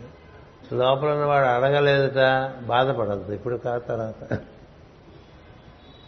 బెటర్ లక్ నెక్స్ట్ టైం అని ఎప్పుడూ ఉండి మనకి మాస్టర్ అంటున్నారు, బెటర్ లక్ నెక్స్ట్ లైఫ్ రా అంటున్నారు.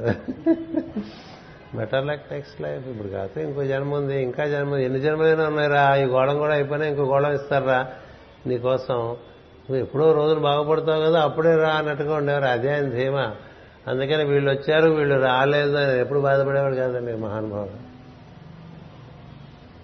అయిన వాళ్ళు రాకపోతే అదేం మేస్తారు, వీళ్ళు రాలేదేమంటే ఏమో ఆయన ఇష్టం అండి, ఆయన ఇష్టం, మన ఇష్టం ఉందా, మనం రాగలిగామో సంతోషించడం.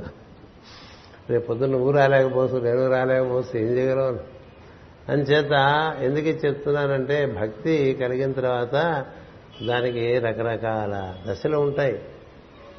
ఇవాళ మొదలుపెట్టి రేపటికి పెడపెళ్ళ ఏదో చేస్తే ఎల్లుండికంతా అయిపోతుంది అనుకోబోకండి. అది అలా అలా అలా అలా అంటుకుని మిమ్మల్ని మీరు మర్చిపోయే స్థితిలోకి రావాలి మిమ్మల్ని మీరు మర్చిపోయే స్థితిలోకి రావాలండి. అలా వచ్చిన వాడిని యజ్ఞార్థజీవి అంటారు. అంతేగాని చేసిన ప్రతి పని వాడే రాసుకుంటూ వాడే అచ్చు చేసుకుంటూ ఉన్నాడు అనుకోండి, వాడే డైరీ మెయింటైన్ చేసిన ఎన్ని పనులు చేశానని రాసుకుని అవి అందరికీ చూపించుకుంటూ ఉన్నాం అనుకో. వాట్సాప్ అంతా అదే కదా మనం చేస్తున్నాం, అంతేగా. వాట్సాప్లో ఏం జరుగుతుందండి, ఎవరెవరు వారి వారి యథాశక్తి ప్రమోషన్స్ ఉంటాయి కదా, ఉండొచ్చు, తప్పులేదు, నేనే తప్పు పడట్లే. నేననేది ఏంటంటే నిన్ను నువ్వు మర్చిపోయిన వాడు నీ గురించి అసలు రాదు. ఇట్లా మాట్లాడుతున్నాం అనుకోండి, నా గురించి కలిపి చెప్పేసుకున్నాం అనుకోండి, గురుగారి గురించి మాట్లాడుతున్నాను కూడా కలిపి చెప్పేసుకోవచ్చు. ఏం పోయింది, మీరు నాకు వినాలి తప్పదు, ఆ తిండి పెట్టేంత వరకు ఉండాలి కదా. అలా కలిపి చెప్పేసుకుంటే అది నా అహంకారానికి సూచకం, అంతే. అంటే భగవంతుడు మనలో పెరుగుతుంటే మనం తగ్గిపోతూ ఉంటాం, అది అది సత్యం. మనలో ఎంత దైవం పెరుగుతుంటే దైవం మనం అంత తగ్గిపోతామండి. అందుకని మధ్యాహ్నం మంచి ఎండగా ఉన్నా కూడా ఇక్కడ అలంకారం మొదలుపెట్టేశారనుకోండి, వాళ్ళకి ఎండ అనిపించదు. మామూలుగా ఎండ కదా, ఇది పడుకునే టైం కదా అనుకునే వాళ్ళకి అది అలాగే ఉంటుంది, వాళ్ళకి సత్యం, ఇది వీళ్ళకి సత్యం. అప్పటి నుంచి ఇప్పటి నుంచి చేయాలా వాళ్ళకి అనిపించింది. వాళ్ళు అప్పుడు పదకొండు నుంచి మొదలుపెట్టేశారు. వీళ్ళందరూ ఎన్ని రకాలుగా చేస్తుంటారు, ఆ లోపల చేస్తుంటారు, బయటికి చెప్పరు.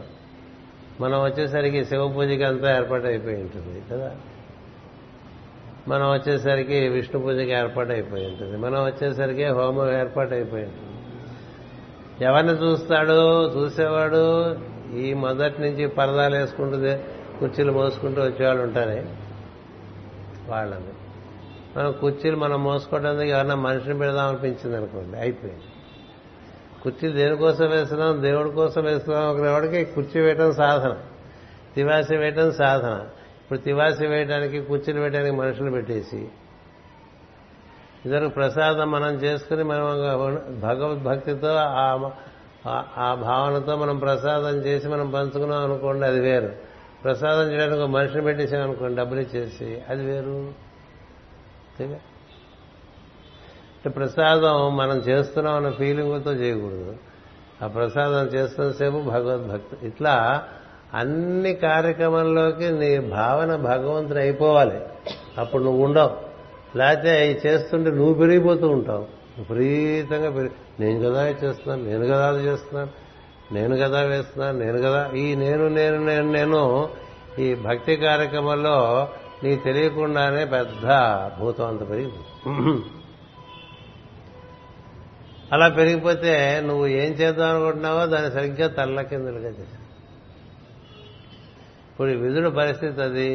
కొంచెం మీకు ఆలస్యమైన మరి కృష్ణాష్టమి కాబట్టి విధుడు మహాభక్తుడు అయినటువంటి ఉద్ధవుని కలుస్తాడండి. నాకు కృష్ణుడి గురించి తెలిసినట్టుగా ఉంటాడు. నిజమే, కృష్ణుడు వాళ్ళ ఇంటికి వెళ్ళాడు, వెళ్ళలేదండి మాస్టర్ గారు అందరింటికి వెళ్ళారు. మనం ఏమైపోయాం, మా ఇంటికి వచ్చారు అనుకోవటం. ఏం చేశా ఇంటికి వస్తారు, ఏం చేశా? ఆ తర్వాత ప్రతి ఇంటికి వెళ్ళాడండి, ఏం సందేహం లేదు. వెళ్ళిన తర్వాత నువ్వు ఎంత సమర్పణ చెందావు దైవానికి, వాడుకున్నావు ఆయన్ని, ఆయనలోకి నేను సమర్పణ చేసుకున్నావు, రెండు ఉంటాయి. అందరూ వాడుకున్న వాళ్ళే ఎక్కువ మాట్లాడతారు. అది మా ఇంటికి వచ్చాడు కృష్ణ అంటే మా ఇంటికి వచ్చాడు కృష్ణ అనుకుంటే ఏం ఉపయోగం. ఇంటికి వెళ్ళాడు, విదురుడింటికి వెళ్ళాడు, వెళ్ళాడుగా. ఎందుకు వెళ్ళాడు? ఆయన కోసం వెళ్ళలేదు, వాళ్ళ ఆవిడ కోసం వెళ్ళాడు, వాళ్ళ ఆవిడ కోసం వెళ్ళాడండి. ఆవిడ భక్తురాలు, ఈయన జ్ఞాని. ఇంటికి వస్తాను అన్నాడు, వెళ్ళాడు. వెళ్తే ఆవిడకి ఎంత తన్మయత్వం ఆ కృష్ణుడు అంటే, అంతా కృష్ణుడే ఆవిడకి. ఆ తన్మయత్వంలో ఈయనేమో కృష్ణుడి ఇంటికి వస్తున్నాడని సంచి ఓ సీఎంఆర్ గౌరవ సంచి పట్టుకుని వెళ్ళిపోయాడు. గుళ్ళో ఏది కూరగాయలన్నీ తెచ్చుకొచ్చి అన్ని పట్టుకొస్తే వాడు వండి పెడుతుందని ఆయన అలా వెళ్ళాడు. వచ్చే లోపల ఈవిడ కృష్ణ వచ్చేస్తాడు ఇంట్లోకి. రాగానే వచ్చి కూర్చోబెట్టేస్తుంది. వాడికి అసలు తను ఉండదు. ఇంకా సరే ఏదో పెట్టాలనిపిస్తుంది, తీసుకొచ్చేసి అరటిపళ్ళు తెచ్చేస్తుంది. ఆ కృష్ణుని చూస్తూ పండు ఒలిచి తొక్క పెడుతూ ఉంటుంది, పండు కింద పడేస్తుంది. తొక్క తొక్క పెడుతూ ఉంటుంది, పండు పడేస్తుంది. అలా జరుగుతున్నప్పుడు విదుడు లోపలికి వస్తాడు, చూస్తాడు. ఇది వంకాయలు సొరకాయ, అప్పటికి వంకాయలు లేవనండి భారతదేశాన్ని. వంకాయలు పోర్చుగీస్ వాళ్ళు వచ్చిన తర్వాత వచ్చిన, అంతకుముందు వంకాయలు లేవు. అంచేత ఈ సంచి నిండా కూరలు తీసుకుని వచ్చాడు. అక్కడ ఆయనేమో తొక్కులు తినేస్తున్నాడు అండి. తొక్కులు తినేస్తుంది ఇవిడ, అసలు అక్కడ లేదు, కలిసిపోయింది కృష్ణుడు. కృష్ణుని చూస్తే కృష్ణుడిలో కలిసిపోయినటువంటిది విదురుని భార్య. కృష్ణుని చూస్తే ఏవేవో చేయాలనేటువంటి అహంకారంలో పడిపోయినటువంటి వాడు మహాజ్ఞాని అయినటువంటి విదురుడు. కొంచెం చూసుకోండి. చూసేసరికి ఇంటికి రాగానే చూస్తాడు పెళ్ళాం, పెళ్ళాన్ని చూస్తాడు. అలా తన్మయత్వంలో ఉంటుంది, తొక్కలు పెట్టేస్తుంటుంది, ఆయన తినేస్తూ ఉంటాడు. తినేస్తూ ఉంటే ఇది అయోమయం నా పెళ్ళాం అనుకున్నాడు. అంతేగా, ఇప్పుడు పెద్ద ఐడియాలే ఉంటుంది పెళ్ళాల గురించి, పెద్ద ఐడియాలు ఉండవు మొగుళ్ళకి. ఆయన చేత అయోమయం నా పెళ్ళాన్ని తొక్కులు పెట్టేస్తుంది ఆపేశాడు. ఆపేసి కూరలు తెచ్చానే, వండి పెట్టాలంటే ఇంక అక్కర్లేదు, అయిపోయింది, కడుపు నిండిపోయిందని చెప్తారు. ఆ తొక్కలతోనే కడుపు నిండిపోయింది. ఎందుకని అది భక్తి నివేదన కదా. ఇది టెక్నికల్గా చాలా నరిష్మెంటు, హెల్తీ ప్రోడక్ట్స్ అన్నీ వచ్చేట్టుగా మనకు కావాల్సినవన్నీ పోగేసుకుని తెచ్చిపెట్టింది. రెండింటికి చాలా అవగాహనలో తేడా ఉంటుంది. ఇక్కడ ప్రసాదం పెట్టారనుకోండి, అది ప్రసాదం అనుకుంటే దీనికి ఏ ఇబ్బంది చేయదు. అది కట్టెపొంగలనో లేకపోతే పులిహారనో లేకపోతే అనుకుని తిన్నాం అనుకో, అప్పుడు నీకు వేరే నీకు చేయాల్సినంత చేస్తుంది, నీ భావన బట్టి. అందుకనే పూర్వకాలంలో మనకి ఆహారం పెట్టినప్పుడు చక్కగా దాన్ని ఇది భగవంతుడే అని భావం చేయమన్నారు. అన్నం బ్రహ్మే దివ్యజాన అన్నాధ్యేవ కల్విమాని భూతాన్ని జాయంతే ఏన జాత అని జీవని అన్నం ననింద్యాత్ అన్నం బహుకుర్వీత అన్నారు. పది మంది పెంచరా అన్నం అన్నారు. పది మంది అన్నం బాగా పుట్టిస్తూ ఉండమని చెప్పాడు. అన్నాన్ని నిందించద్దు అన్నాడు. దాన్ని పుండరీకాక్ష పుండరీకాక్ష పుండరీకాక్ష అని దాని మీద నీళ్లు తడి తింటే అది నిన్నటిదో మొన్నటిదో సద్దో ఉప్పు ఎక్కువ కారం ఎక్కువ నూనె ఎక్కువ అవి నేనేం చేయవు. అది సర్వం జగన్నాథం అనుకున్న నోట్లో పెట్టుకుంటే నేనేం చేయదండి. అట్లా తిని బతికిన వాడు ఉన్నారు తొంభై సంవత్సరాలు. పెద్ద ఆంట్లోనూ హైజెనిక్గా ఉందో లేదో చూసుకుని కింద పడిపోతే తీసుకోరు ఈ రోజులో కదా. ఇలా పడిపోయిందండి. నువ్వు తీసుకో, ఎవడికి పెట్టావు. ఆ పదార్థం అలా తయారవటానికి ఎన్ని లక్షల మార్పులు చెందిందో కదా. నీకు ధైర్యం ఉంటే అది తీసుకుని దాన్ని ఒకసారి రామస్మరణ చేసిన నోట్లో వేసుకోవే కాదు. నా దృష్టిలో అది సత్యం. అదంతా నీ భావనలో ఉండేటువంటి పరిపూర్ణత బట్టి ఉంటుంది. లేకపోతే ఇట్లా జీవితం అంతా హెల్దీ ఫుడ్ కోసం వెతుక్కోవటంగానే అయిపోతుంది. ఇదో పిచ్చి, ఇప్పుడు కొత్త పిచ్చిది హెల్దీ ఫుడ్ పిచ్చి. సివివి గారు రాశారు ఒకట, వాళ్ళ గురువు గారు చెప్పారు, సద్దనం తింటే ఏం ఏం పర్వాలేదు ప్రార్థన చేసుకొని చెప్పారు. ఇప్పుడు సద్దనం తినకూడదుగా. మూడు గంటలు ఆ పైన వండిన తర్వాత మూడు గంటల తర్వాత ఆహారం తీసుకోకూడదు. చాలా రూల్స్ వచ్చేసినాయి. ఇదివరకు ఏంటి అన్నిటి మీద ఇంత నీళ్లు తల్లి యస్మరేత్ పునరీకాక్షం సబాహ్యాభ్యంతర శుచి అంటే లోపల బయట కూడా అంతా శుచి అయిపోతుంది. ఒక్కసారి భగవంతుని స్మరించి పుచ్చుకుంటే. అలా పుచ్చుకున్నాడు రాముడు, పుచ్చుకున్నాడు ఎంగిలిపండు. ఎంగిలనుకున్నాడా? అంతా భగవంతుని చూసే వాళ్ళకి సిలబస్ వేరేగా ఉంటుందండి. అలా చూడని వాళ్ళకి సిలబస్ వేరేగా ఉంటుంది. వీళ్ళు వాళ్ళు కలిసి ఉంటారు కదా. వీళ్ళు వాళ్ళు అలా ఉంటుంది. ఎందుకంటే వీడి భక్తి పెరగడానికి అలాంటి వాళ్ళు ఉండాలి. అలాంటి వాళ్ళు ఉంటే వీళ్ళు వాళ్ళని సహిస్తూ వాళ్ళు ఏమన్నా కూడా లోపల స్మరణ చేసుకుంటూ ఉండాలి. మీరాబాయి అట్లా లేదు, సక్కుబాయి అట్లా లేదు. ఇట్లా బస్తాలు బస్తాలు అలాగా వాళ్ళ అత్తగారు పడేస్తూ ఉండేది సక్కుబాయి. ఏది తిరగలు తెప్పమని ఇంటి నిండా మనుషులు ఎప్పుడు చపాతీలు వేసి పెట్టాలి. ఎవడు తీస్తాడు ఆ పిండి, గోధుమ పిండి? అదే ఆ రోజులు మిల్లులున్న రోజులు కాదు కదా. అలా బస్తాలు పడేస్తూ ఉండేది ఆవిడ సక్కుబాయికి. మనిషా లేకపోతే రాక్షసి అట్లా చేస్తుందండి. అంతే. ఆ రోగ ఆ తిరగని కృష్ణుడు, ఆ బస్తా కృష్ణుడు, అందులో గోధుమల కృష్ణుడు, ఆవిడ అలా తిప్పేస్తుంటే ఆవిడ కృష్ణ తన్మయత్వంలోకి వెళ్తూ ఉంటే మొత్తం బస్తాలు బస్తాలన్నీ పిండి అయిపోయి వాడు అవస్థ గారికి భయం వచ్చేస్తాము, ఇది రాక్షసేమో అని భయం వచ్చేస్తాం. ఇది రాక్షసేమో, ఎన్ని బస్తాలు ఎట్లా చేసేసిందని. రాక్షసి కాదు కృష్ణుడు. చెప్తాడు కదా, పులి కాదు నాన్న, పులి కాదు నాన్న శశిరేఖ అని చెప్పినట్టుగా అట్లా మనకి అంతటా కృష్ణుడు కనిపించాలి, అంతా కృష్ణుడు కనిపించాలి. మనకి ఇష్టంగా ప్రవర్తించే వాళ్ళు రకరకాలుగా ప్రవర్తిస్తారు, మనసు సందేహం. అందుకని ఈ విదురుడు విదురుడి దగ్గరికి వెళ్ళగబడలో విదురుడు పంపించేస్తున్నాడు, నా గురించి చెప్పగలట్టుగా. ఆ విదురుడు ఈ యుద్ధం వచ్చేసింది, ఈయన ఆయనకి యుద్ధం రావడం ఇష్టం లేదండి. యుద్ధం లేకుండా ధర్మ సంస్థాపన జరగాలని కృష్ణుడు భావం ఏమిటంటే, ఒకళ్ళిద్దరు కాదు, అట్లా తెలిసి తెలియక అజ్ఞాతంగా చాలా మంది అధర్మం ఆచరిస్తున్న వాళ్ళందరూ బోల్డ్ మంది ఉన్నారు. అందుకని మనం ఒక యుద్ధం పెట్టామనుకోండి, ధర్మయుద్ధం, అది అధర్మాన్ని బాగా నచ్చిన వాళ్ళందరూ కూడా అధర్మం వైపు చేరిపోతారు. వాళ్ళకి దుర్యోధనుడే కరెక్ట్ అనిపిస్తుంది. మన చూడలే మీడియాలో అపోజిషన్, రూలింగ్ పార్టీ, అవినీతిని పెంపొందించేవాళ్ళు కొంతమంది ఉంటారు, అవినీతిని నిర్వ నిర్మూలించేవాళ్ళు కొంతమంది ఉంటారు, నిర్మూలిస్తున్నట్టుగా నటించేవాళ్ళు ఉంటారు, ఎంతమంది ఉంటారు కదా. అందుచేత ఓ యుద్ధం అంటూ ప్రకటిస్తే యుధిష్ఠిరుడు ధర్మం, అతని పక్కే ధర్మం ఉన్నదంతా అనుకున్న వాళ్ళు అటు చేరుతారండి. లేదు దుర్యోధనుడే కరెక్ట్ అనుకోవాలంతా అటు చేరుతారండి. చేతి ఏం జరుగుతుంది, మొత్తం అధర్మం వాళ్ళందరూ ఒక్కసారి ఐడెంటిఫై అయిపోతారు, అందరినీ తీసేసి కదా. ఇది చేయని వాళ్ళు కూడా కాస్త కూస్త అధర్మం ఉన్నవాళ్ళు వాళ్ళు పోతారు. ధర్మో రక్షతి రక్షిత, అది సత్యం. అంచేత కృష్ణుడు మొత్తం అందరికీ కలిపి ఒకటే ప్రోగ్రాం పెట్టేద్దామని ఆ విధంగా పెడతాడు. పెట్టి వాళ్ళందరినీ కూడా తనలోకి తీసేసుకుంటాడు. మళ్ళీ జన్మలు వస్తాయి వాళ్ళందరికీ, మళ్ళీ వస్తారు బయటికి. అందుకని మళ్ళీ మళ్ళీ యుద్ధాలు జరుగుతూనే ఉంటాయి మనకి. మరీ ఎక్కువగా ఉన్నప్పుడు దిగులు వస్తానులే అని చెప్తూ ఉంటాడు. అందుచేత విదుడికి అది నచ్చగా తీర్థయాత్రలకు వెళ్ళిపోయాడు. ఇద్దరే తీర్థయాత్రకు వెళ్ళిపోయారు, యుద్ధంలో పాల్గొనకుండా, ధర్మాధర్మ యుద్ధంలో పాల్గొనకుండా తీర్థయాత్రకు వెళ్ళిన వాళ్ళు ఇద్దరు. ఒకడు పరశురాముడు, బలరాముడు, రెండు విదుడు. ఈ విదుడు తిరిగి వచ్చేసరికి యుద్ధం అయిపోతుంది, అందరూ పోతారు, ఎవరు మిగలరు. సో ఈ ఉద్ధవుడి దగ్గరికి వచ్చేసరికి తెలుస్తుంది అందరూ పోయారని. కృష్ణుడు ఉన్నాడో లేదో ఇంకా తెలియదు. కృష్ణుడు గురించి ఆయనకి మిశ్రమైన భావాలు. ఆయన దేవుడే అనుకుంటాడు ఒక్కొక్కసారి, ఒక్కొక్కసారి దేవుడైతే ఇట్లా ఎందుకు చేశాడు,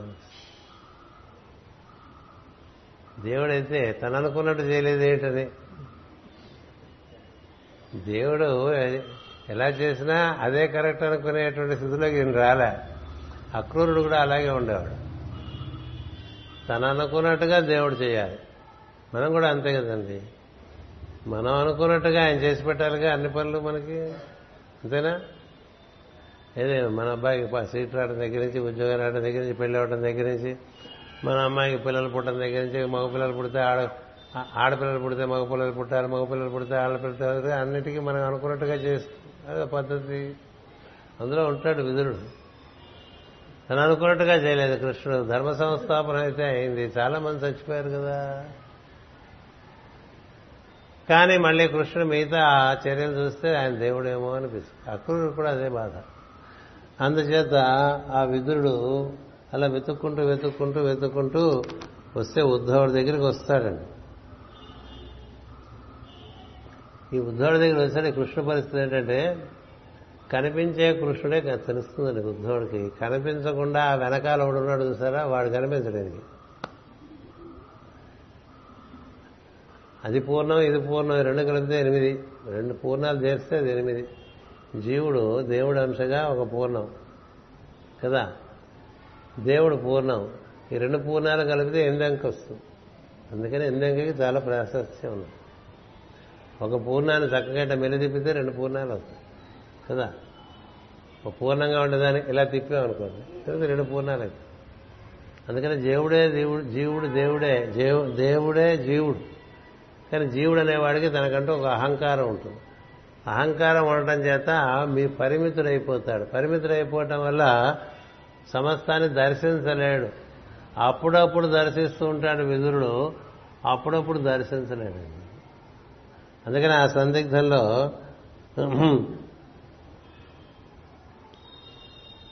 ఉంటూ ఉంటాడు.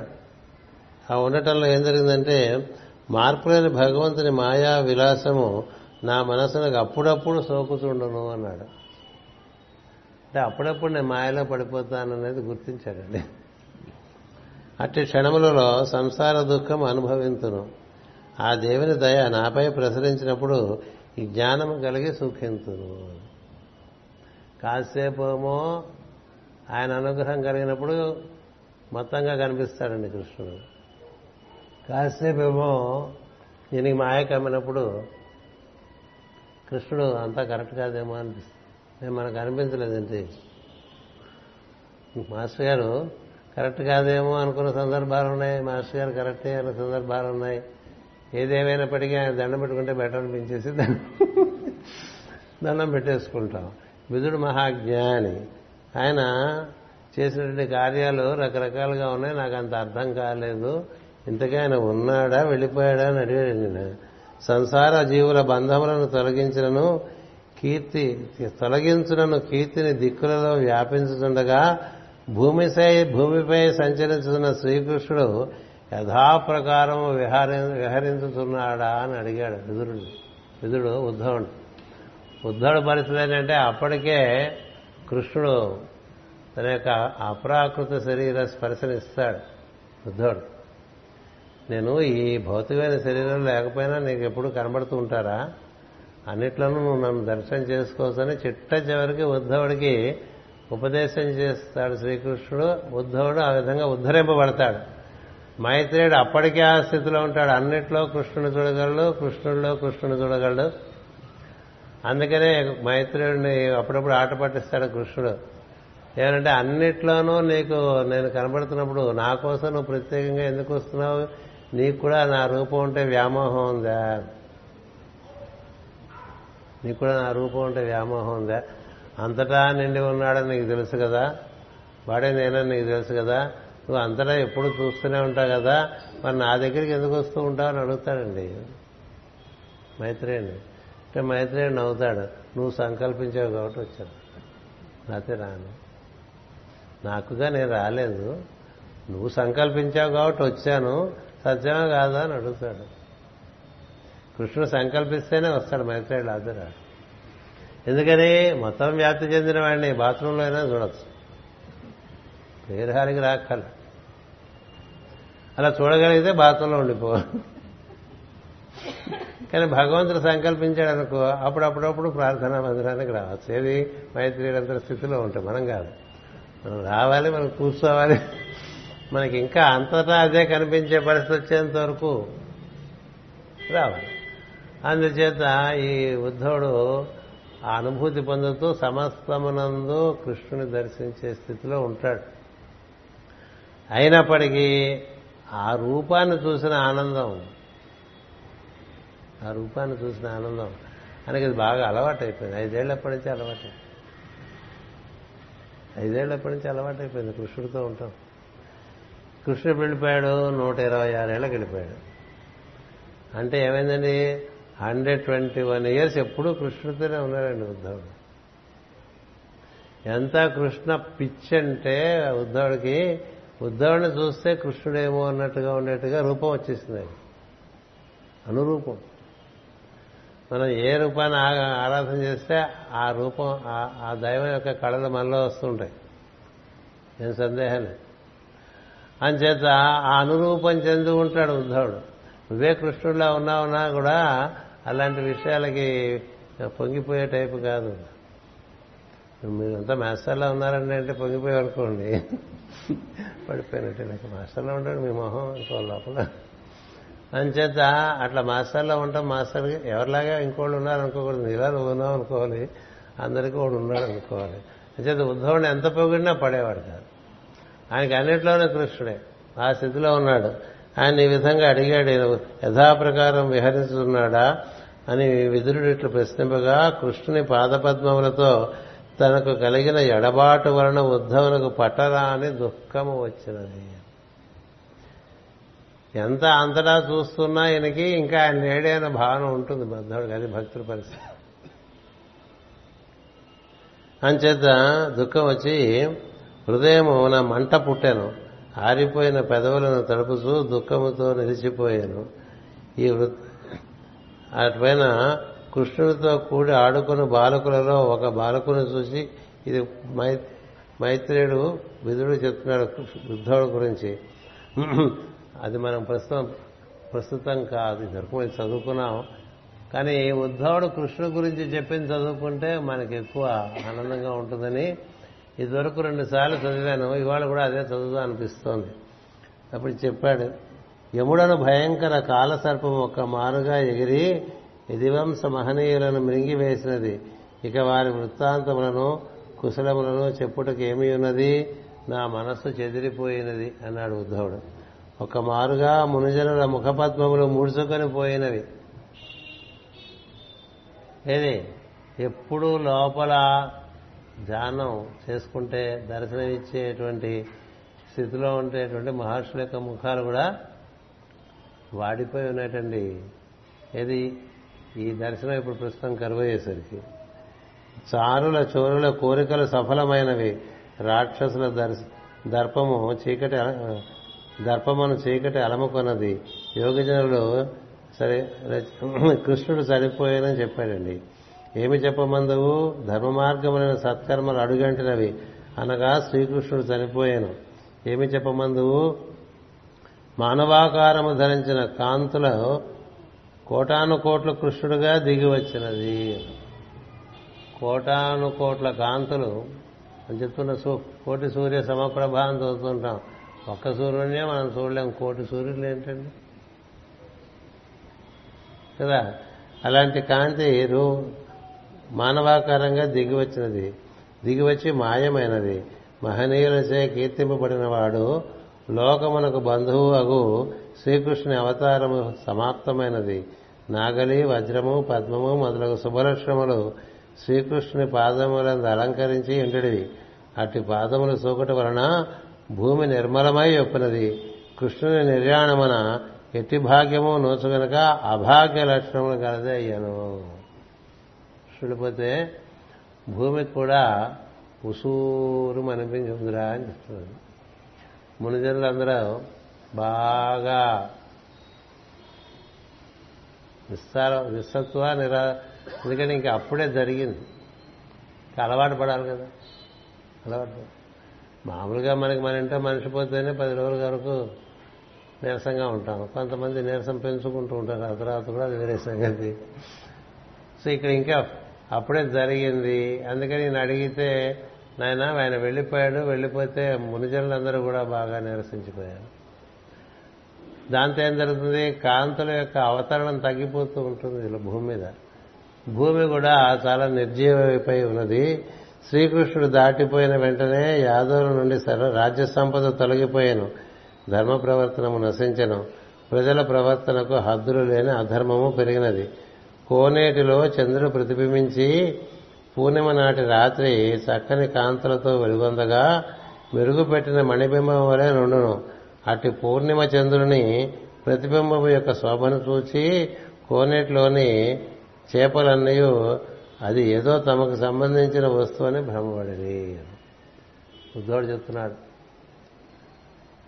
కృష్ణుడు మనందరి మధ్య తిరిగితే మనలో వాడు అనుకున్నాము అంటే ఈయన అనుకున్నాడండి విదురుడు. అప్పుడప్పుడు అట్లా అనుకుంటూ ఉండేవాడు, అట్లా చాలా మంది అనుకున్నారు. ఎందుకు అనుకున్నారంటే ఈ ప్రాకృత శరీరంలో ఈయన చేష్టలు చాలా మందికి రకరకాల భావాలు కలిగిస్తూ ఉండేవి. కుబ్జింటికి వెళ్ళిపోవటం ఏంటండి, ఇవాళ కూడా చాలా మందికి అది అవగాహన ఉంది. ఇప్పుడు ఆవిడ పిలిచింది ఈయన వెళ్ళాడండి.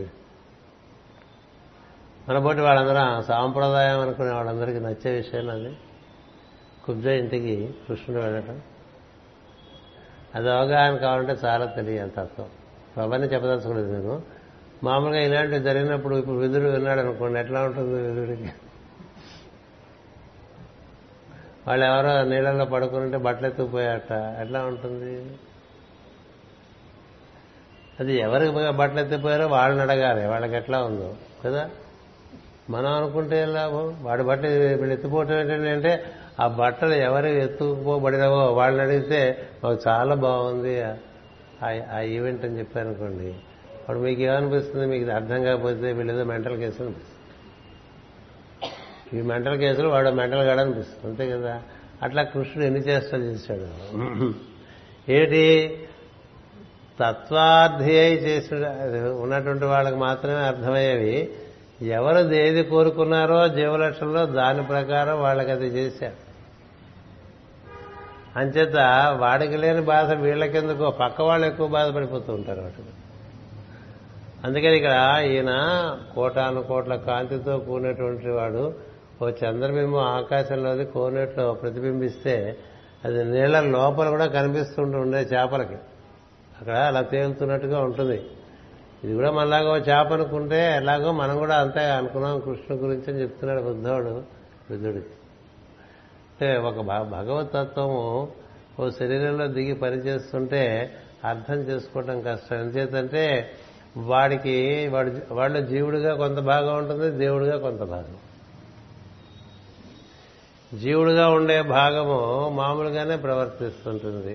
ఇప్పుడు మాస్ గారు లాంటి వారు ఉన్నారనుకోండి, ఏమన్నా కందిపచ్చడి చేసి పెడతావా అని అడిగారు. ఏంటండి ఇంత భగవంతులాగా మహానుభావుడు కందిపచ్చడి కోసం వెంపలాడతాడు అనుకోకూడదు కదా.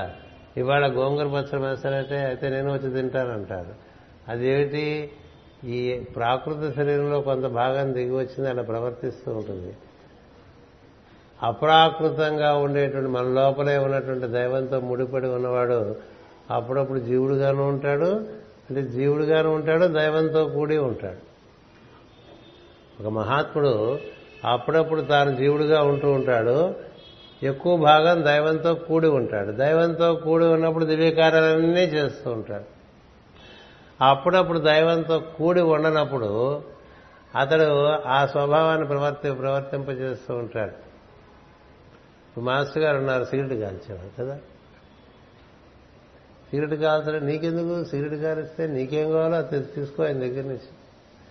ఆయన ఒక దివ్య ఆత్మస్వరూపుడుగా నీకు కావాల్సినది అనుగ్రహించగలడు. ఆయన సిగరెట్ కాల్చుకుంటే నీకేదో.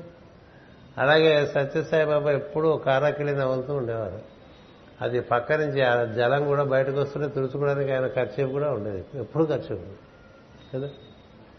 ఏంటండి ఇట్లా కారాకిళ్ళి బానిస అయిపోయాడు అనుకోకూడదు, ఇట్లా సిగరెట్కి బానిస అయిపోయాడు కాదు అది.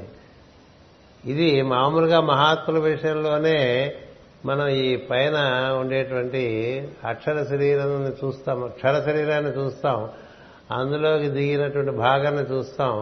దాన్ని మించి వాళ్ళు ఉంటారు. మించి ఉండటం చేతనే మనం ఎవరం చేయలేని పనులు వాళ్ళు చేస్తూ ఉంటారు, మన వల్ల కాని పని వాళ్ళు చేస్తూ ఉంటారు కదా. మరి అదో అందుకని జీవుని కక్ష ఒకటి ఉంటుంది, దేవుని కక్ష ఉంటుంది జీవుల్లోనే. సో జీవుల్లో దేవుని కక్షలో ఉండి పనులు చేసి అప్పుడప్పుడు జీవుడి కక్షలోకి వస్తూ ఉంటారు. భాగవతంలో చెప్పిన విషయం అది. అసలు దైవమే దిగి వస్తే ఎక్కువ దైవంగానే ఉంటాడు, అప్పుడప్పుడు సరదాకి జీవుడిగా ఉంటూ ఉంటాడు. సరదాకి అంటే వాళ్ళింటో వెన్న తిని వీళ్ళింటో ఇంకోటి తిని కృష్ణుడిని అవే కదా. అత్తమూతికి వెన్న పూసేసి, లేకపోతే మొగుడు పెళ్ళాలిద్దరికీ జుడి మలేసేసి ఏవేవో చేశాడు కదా. ఇవన్నీ మామూలుగా వెకిలి వేషాల్లో ఉండవండి, వెకిలి వేషాల్లో ఉంటాయి. ఎవరింటో వెళ్ళి ఎవరో పాలు తీసుకెళ్తుంటే ఆ కొండకి వెనకాలకి రాయేసి కొట్టేస్తే పాలన్నీ పోతే హీ హీ అని అవుతారు కదా. ఇవన్నీ మేము భరించలేని తల్లి అని పాటకు పద్యం కూడా ఉందిగా. ఓయమ్మ నీ కుమారుడు మా ఇండ్లను పాల పెరుగు మన నీడమ్మ పోయేద మెచ్చటికైనను మా అన్నల సురభులాన మంజులవాణి అని. ఇవన్నీ ఇప్పుడు చిన్న రెండో క్లాస్ మూడో క్లాస్ పద్యాలు, అంతకన్నా మనం నేర్చుకోవడం లేదులేండి. అంచేత ఇది చూసి మోహంలో పడిపోతూ ఉంటారు చాలామంది. ఏ విధంగా అంటే నీళ్లలో ప్రతిబింబించిన చంద్రుడిని చూసి చేపలు ఇది కూడా మళ్ళాంటిదే ఒకటి అనుకున్నారు తప్ప అది ఆకాశంలో ఉన్నదని వాళ్ళకి తెలియదు. అలా ఉంటుందయ్యా అని చెప్తున్నాడు.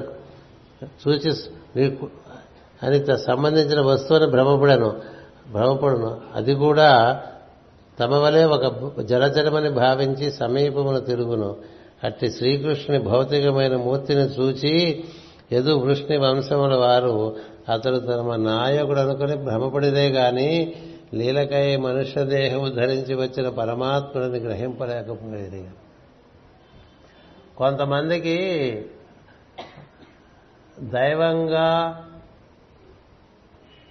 జీవుల్లో మెరుగుతున్నటువంటి వాడు యొక్క స్పర్శ దొరుకుతుందండి. వాళ్ళు ఇంకా ఈ జీవుడుగా వాళ్ళు చేస్తున్న పనులు అంత పట్టించుకోరు. వాళ్ళు వాళ్ళు అనుగ్రహింపబడ్డవాళ్ళు. మన వరకు మాస్గారిని తీసుకుంటే లేకపోతే ఎవరైనా వారి సద్గురువుని తీసుకుంటే వారు దైవంగా చూపించిన మహిమలు మనల్ని ఆకర్షించి వారు జీవుడిగా చేసినటువంటి పనుల వల్ల మనం చెదరకుండా ఉంటే మనకి ఆయన అనుగ్రహం ప్రసరిస్తాం. ఒకటి. రెండోది, దైవంగా ఆయనకు అనుగ్రహించదలుచుకుంటే ఆయన స్పర్శిస్తారు. ఆ స్పర్శ ఇంకా మరి జన్మ జన్మలకి ఉంటుంది. అందుకని మాస్టర్లో మాస్టర్ని చూడటం ఒకటి ఉంటుంది. మాస్టర్లో కొంతమంది మాస్టర్ని చూస్తారు. అందరూ మాస్టర్ని చూస్తారు ఆ ఊళ్ళో కదా, చూడలే. మనలో మాత్రం అందరం చూసామా? చాలామంది విమర్శ చేసిన వాళ్ళం కూడా ఉన్నాం. అందుకని మాస్టర్ని చూడటం అంటే ఆయనలో బాగా విజృంభించి పనిచేసినటువంటి దైవీతత్వం ఆశ్రయించడం, మాస్టర్ని ఆశ్రయించడం. ఇప్పుడు ఉద్ధవుడు అదే చెప్తున్నారు. యదువిష్ణు వంశముల వారు వీడు మనవాడు అనుకున్నారు, మన నాయకుడు అనుకున్నారు తప్ప ఆయన పరమాత్మ ఎట్లా దిగి వచ్చాడని అనుకోలేదు. ఆయనేమిటి, కౌరవంశంలో కూడా అలాగే జరిగింది. కేవలం కొద్ది మంది అలా. అందుకనే యుద్ధంలో పదమూడు అక్షోహిణులంతా కూడా కృష్ణుని చూడలేని పరిస్థితి. మిగతా ఐదు అక్షోహిణులు ధర్మాన్ని అనుసరిస్తున్న వాళ్ళలో కొంతమందికి కృష్ణుడు ఏమిటో తెలుసు, కొంతమందికి. అటుపక్క ఉన్న వాళ్ళలో ద్రోణుడికి భీష్ముడికి తెలుసు.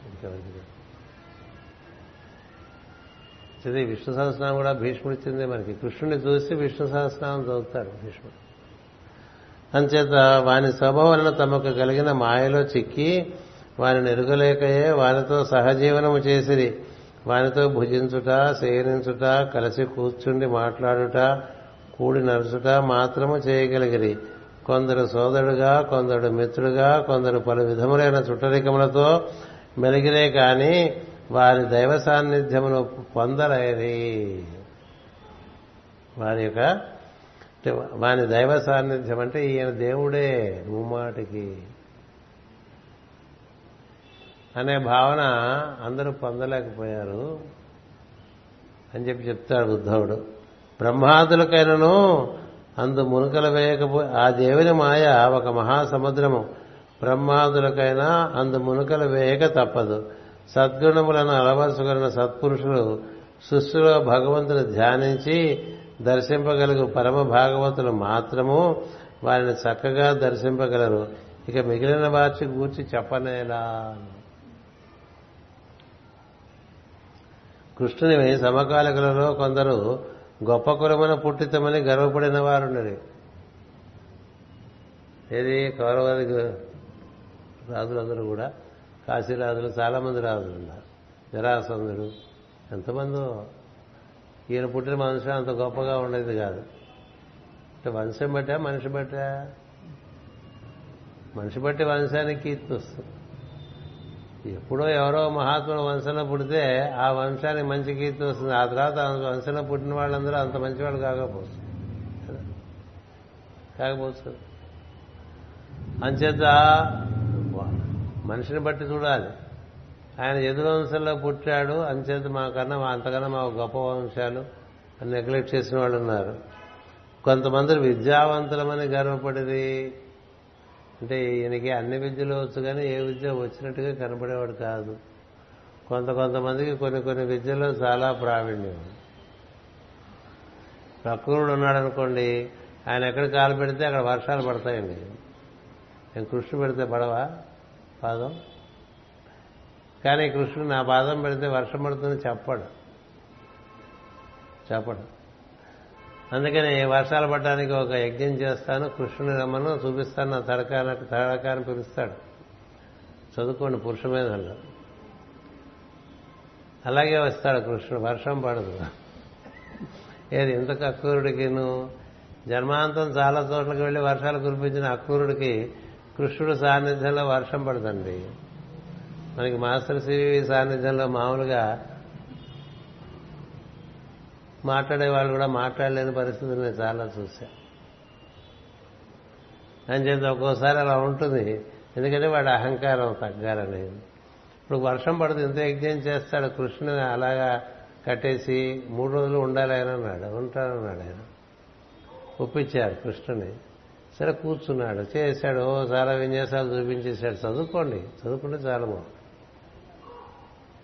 ఏం పడలే, పడకపోతే అప్పుడు వేదవ్యాసుడు చెప్తాడు, నీ అహంకారమే వర్షం రాకపోవడానికి కారణం, ఆయనకి వెళ్ళి దండం పెట్టు పడుతుంది వర్షం, ఆయనకి వెళ్ళి దండం పెట్టరా, ఎవరి కనసనల్లో మొత్తం సృష్టి అంతా మెరుగుతుందో వాడి ముందు నువ్వేదో విన్యాసాలు చేద్దాం అనుకుంటే ఎలాగూ, నేను నువ్వు కలిసి చదువుకున్న వాళ్ళని నేను తెలుసుకోగలిగాను, నువ్వు కూడా తెలుసుకుంటే బాగుంటుందని చెప్పాడు. అందుచేత అప్పుడు కాళ్ళ మీద పడ్డాడు. కాళ్ళ మీద పడంగానే మేఘాలు ఎక్కడి నుంచి వచ్చేసినా వచ్చేసినా కొండపోతగా వర్షం పడుతుంది.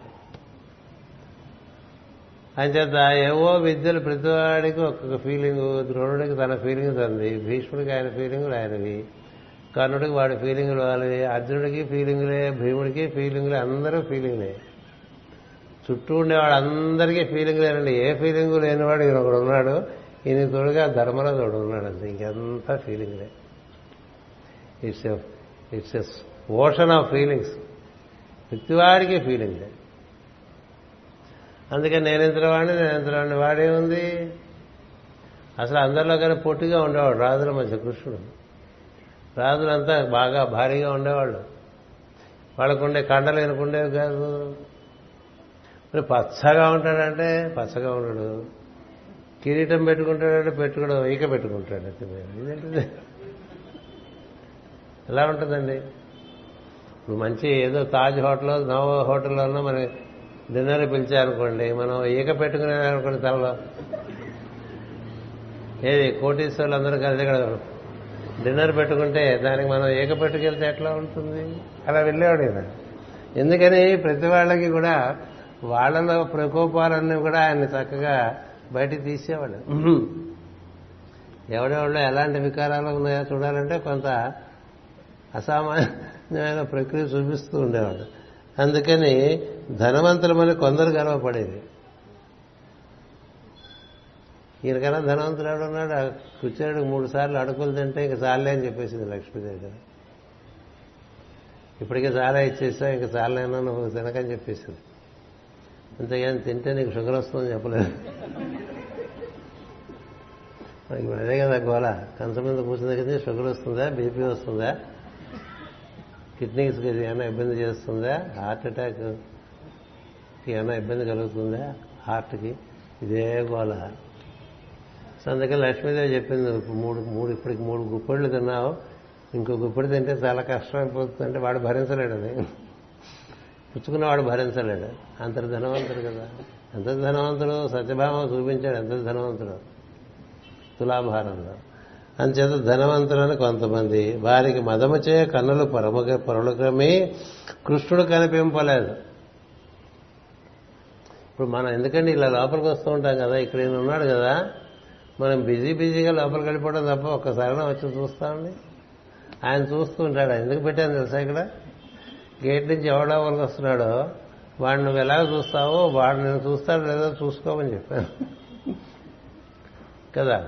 మనం అలా వచ్చేసి అక్కడ దిగిపోయి అటు వెళ్ళిపోతాం, లేకపోతే కార్లు అలా పార్క్ చేసి అలా వెళ్ళిపోతాం, ఇలా రాము. లేకపోతే ఎవరికి మనకే ఆయనకే అట్లా అందరూ అన్న టైంలో కూడా అంటే మన విగ్రహం ఇక్కడ సరే అక్కడ సజీవంగా కృష్ణున్నా కూడా అలాగే తిరిగేస్తారు అందరూ, busy busy busy busy busy.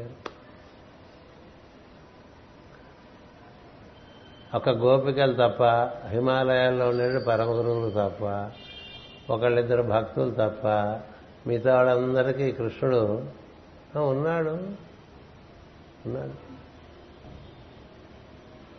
మొన్నే ఎక్కడ చెప్పాను, ఇక్కడ కాదనుకుంటా, రామస్వామి ఆచార్యుల వారిని శామర్లకోటలో ఒక మహాభక్తుడు, చాలా కృష్ణ భక్తుడు. మేము కాకినాడ ఏదో పని మీద వెళ్ళినప్పుడు మాస్ గారు అక్కడ ఉంటే, మాస్ గారు నేను మా ఆవిడ మా అమ్మాయి మా అబ్బాయి వచ్చాం కాకినాడ ఏదో, నాకు ఎస్టేట్ డ్యూటీ కేసు ఉండేవి. అయితే ఎలాగో వచ్చావు రావాయి, నేను ఒక పెద్ద ఆయన దగ్గర తీసుకెళ్తానని ఒక ఆయన దగ్గర తీసుకెళ్ళాను. తీసుకెళ్ళి వాళ్ళ చేత ఆయన చేత మాకు పళ్ళు ఇప్పించి ఆశీర్వచనం ఇప్పించా. ఇప్పించి ఇతనింట్లోనే ఇప్పుడు నేను ఉంటున్నానని చెప్పాను. ఇతనింట్లోనే నేను ఇప్పుడు ఉంటున్నానని చెప్పారండి.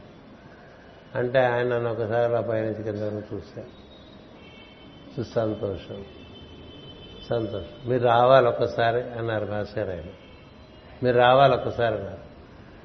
ఎప్పుడో వేలు చూసుకుని తప్పకుండా వస్తాను, పెద్ద ఆయన చాలా, అప్పటికే ఆయనకి ఎనభై ఏళ్ళు, వస్తానన్నారు.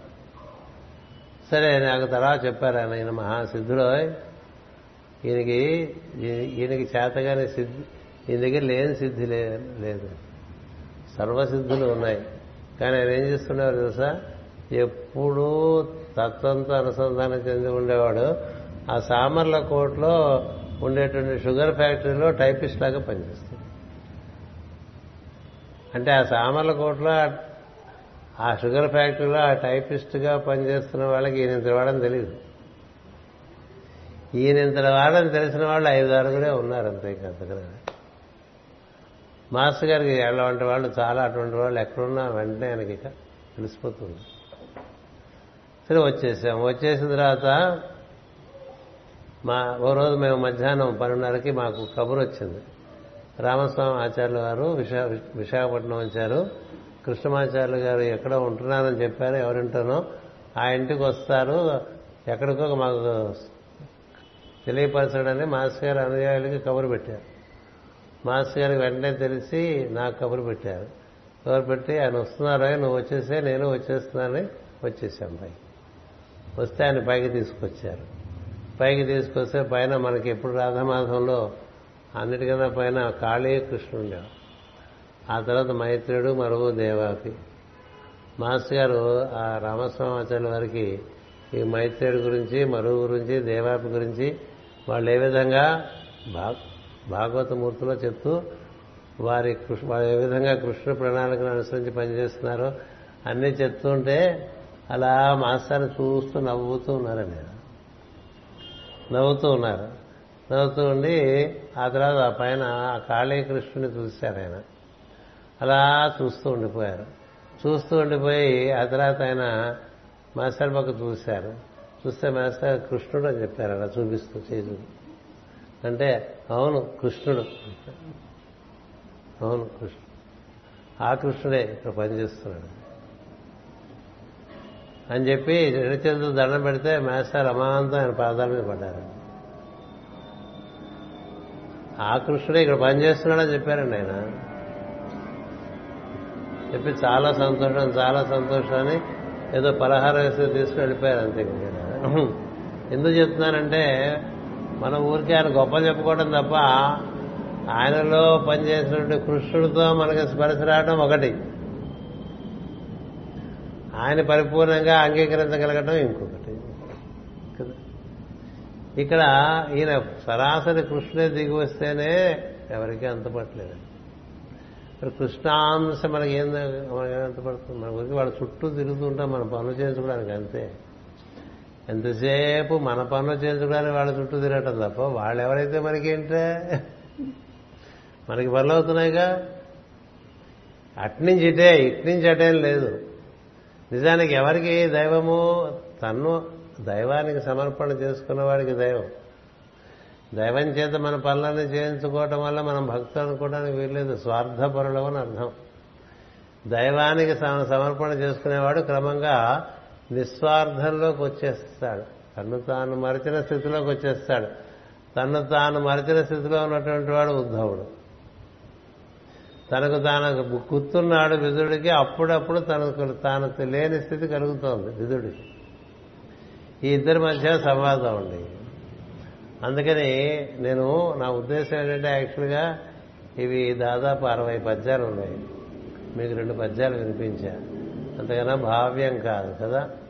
మిగతాది మీరు చదువుకోండి. తృతీయ స్కంధంలో మీరు డెబ్బై ఆరో పద్యం నుంచి నూట ఇరవై ఎనిమిది పద్యం అంటే కృష్ణుడు మైత్రేయుడి వరకు పట్టుకెళ్తాడు ఉద్ధవుడు ఈ విదురుణ్ణి.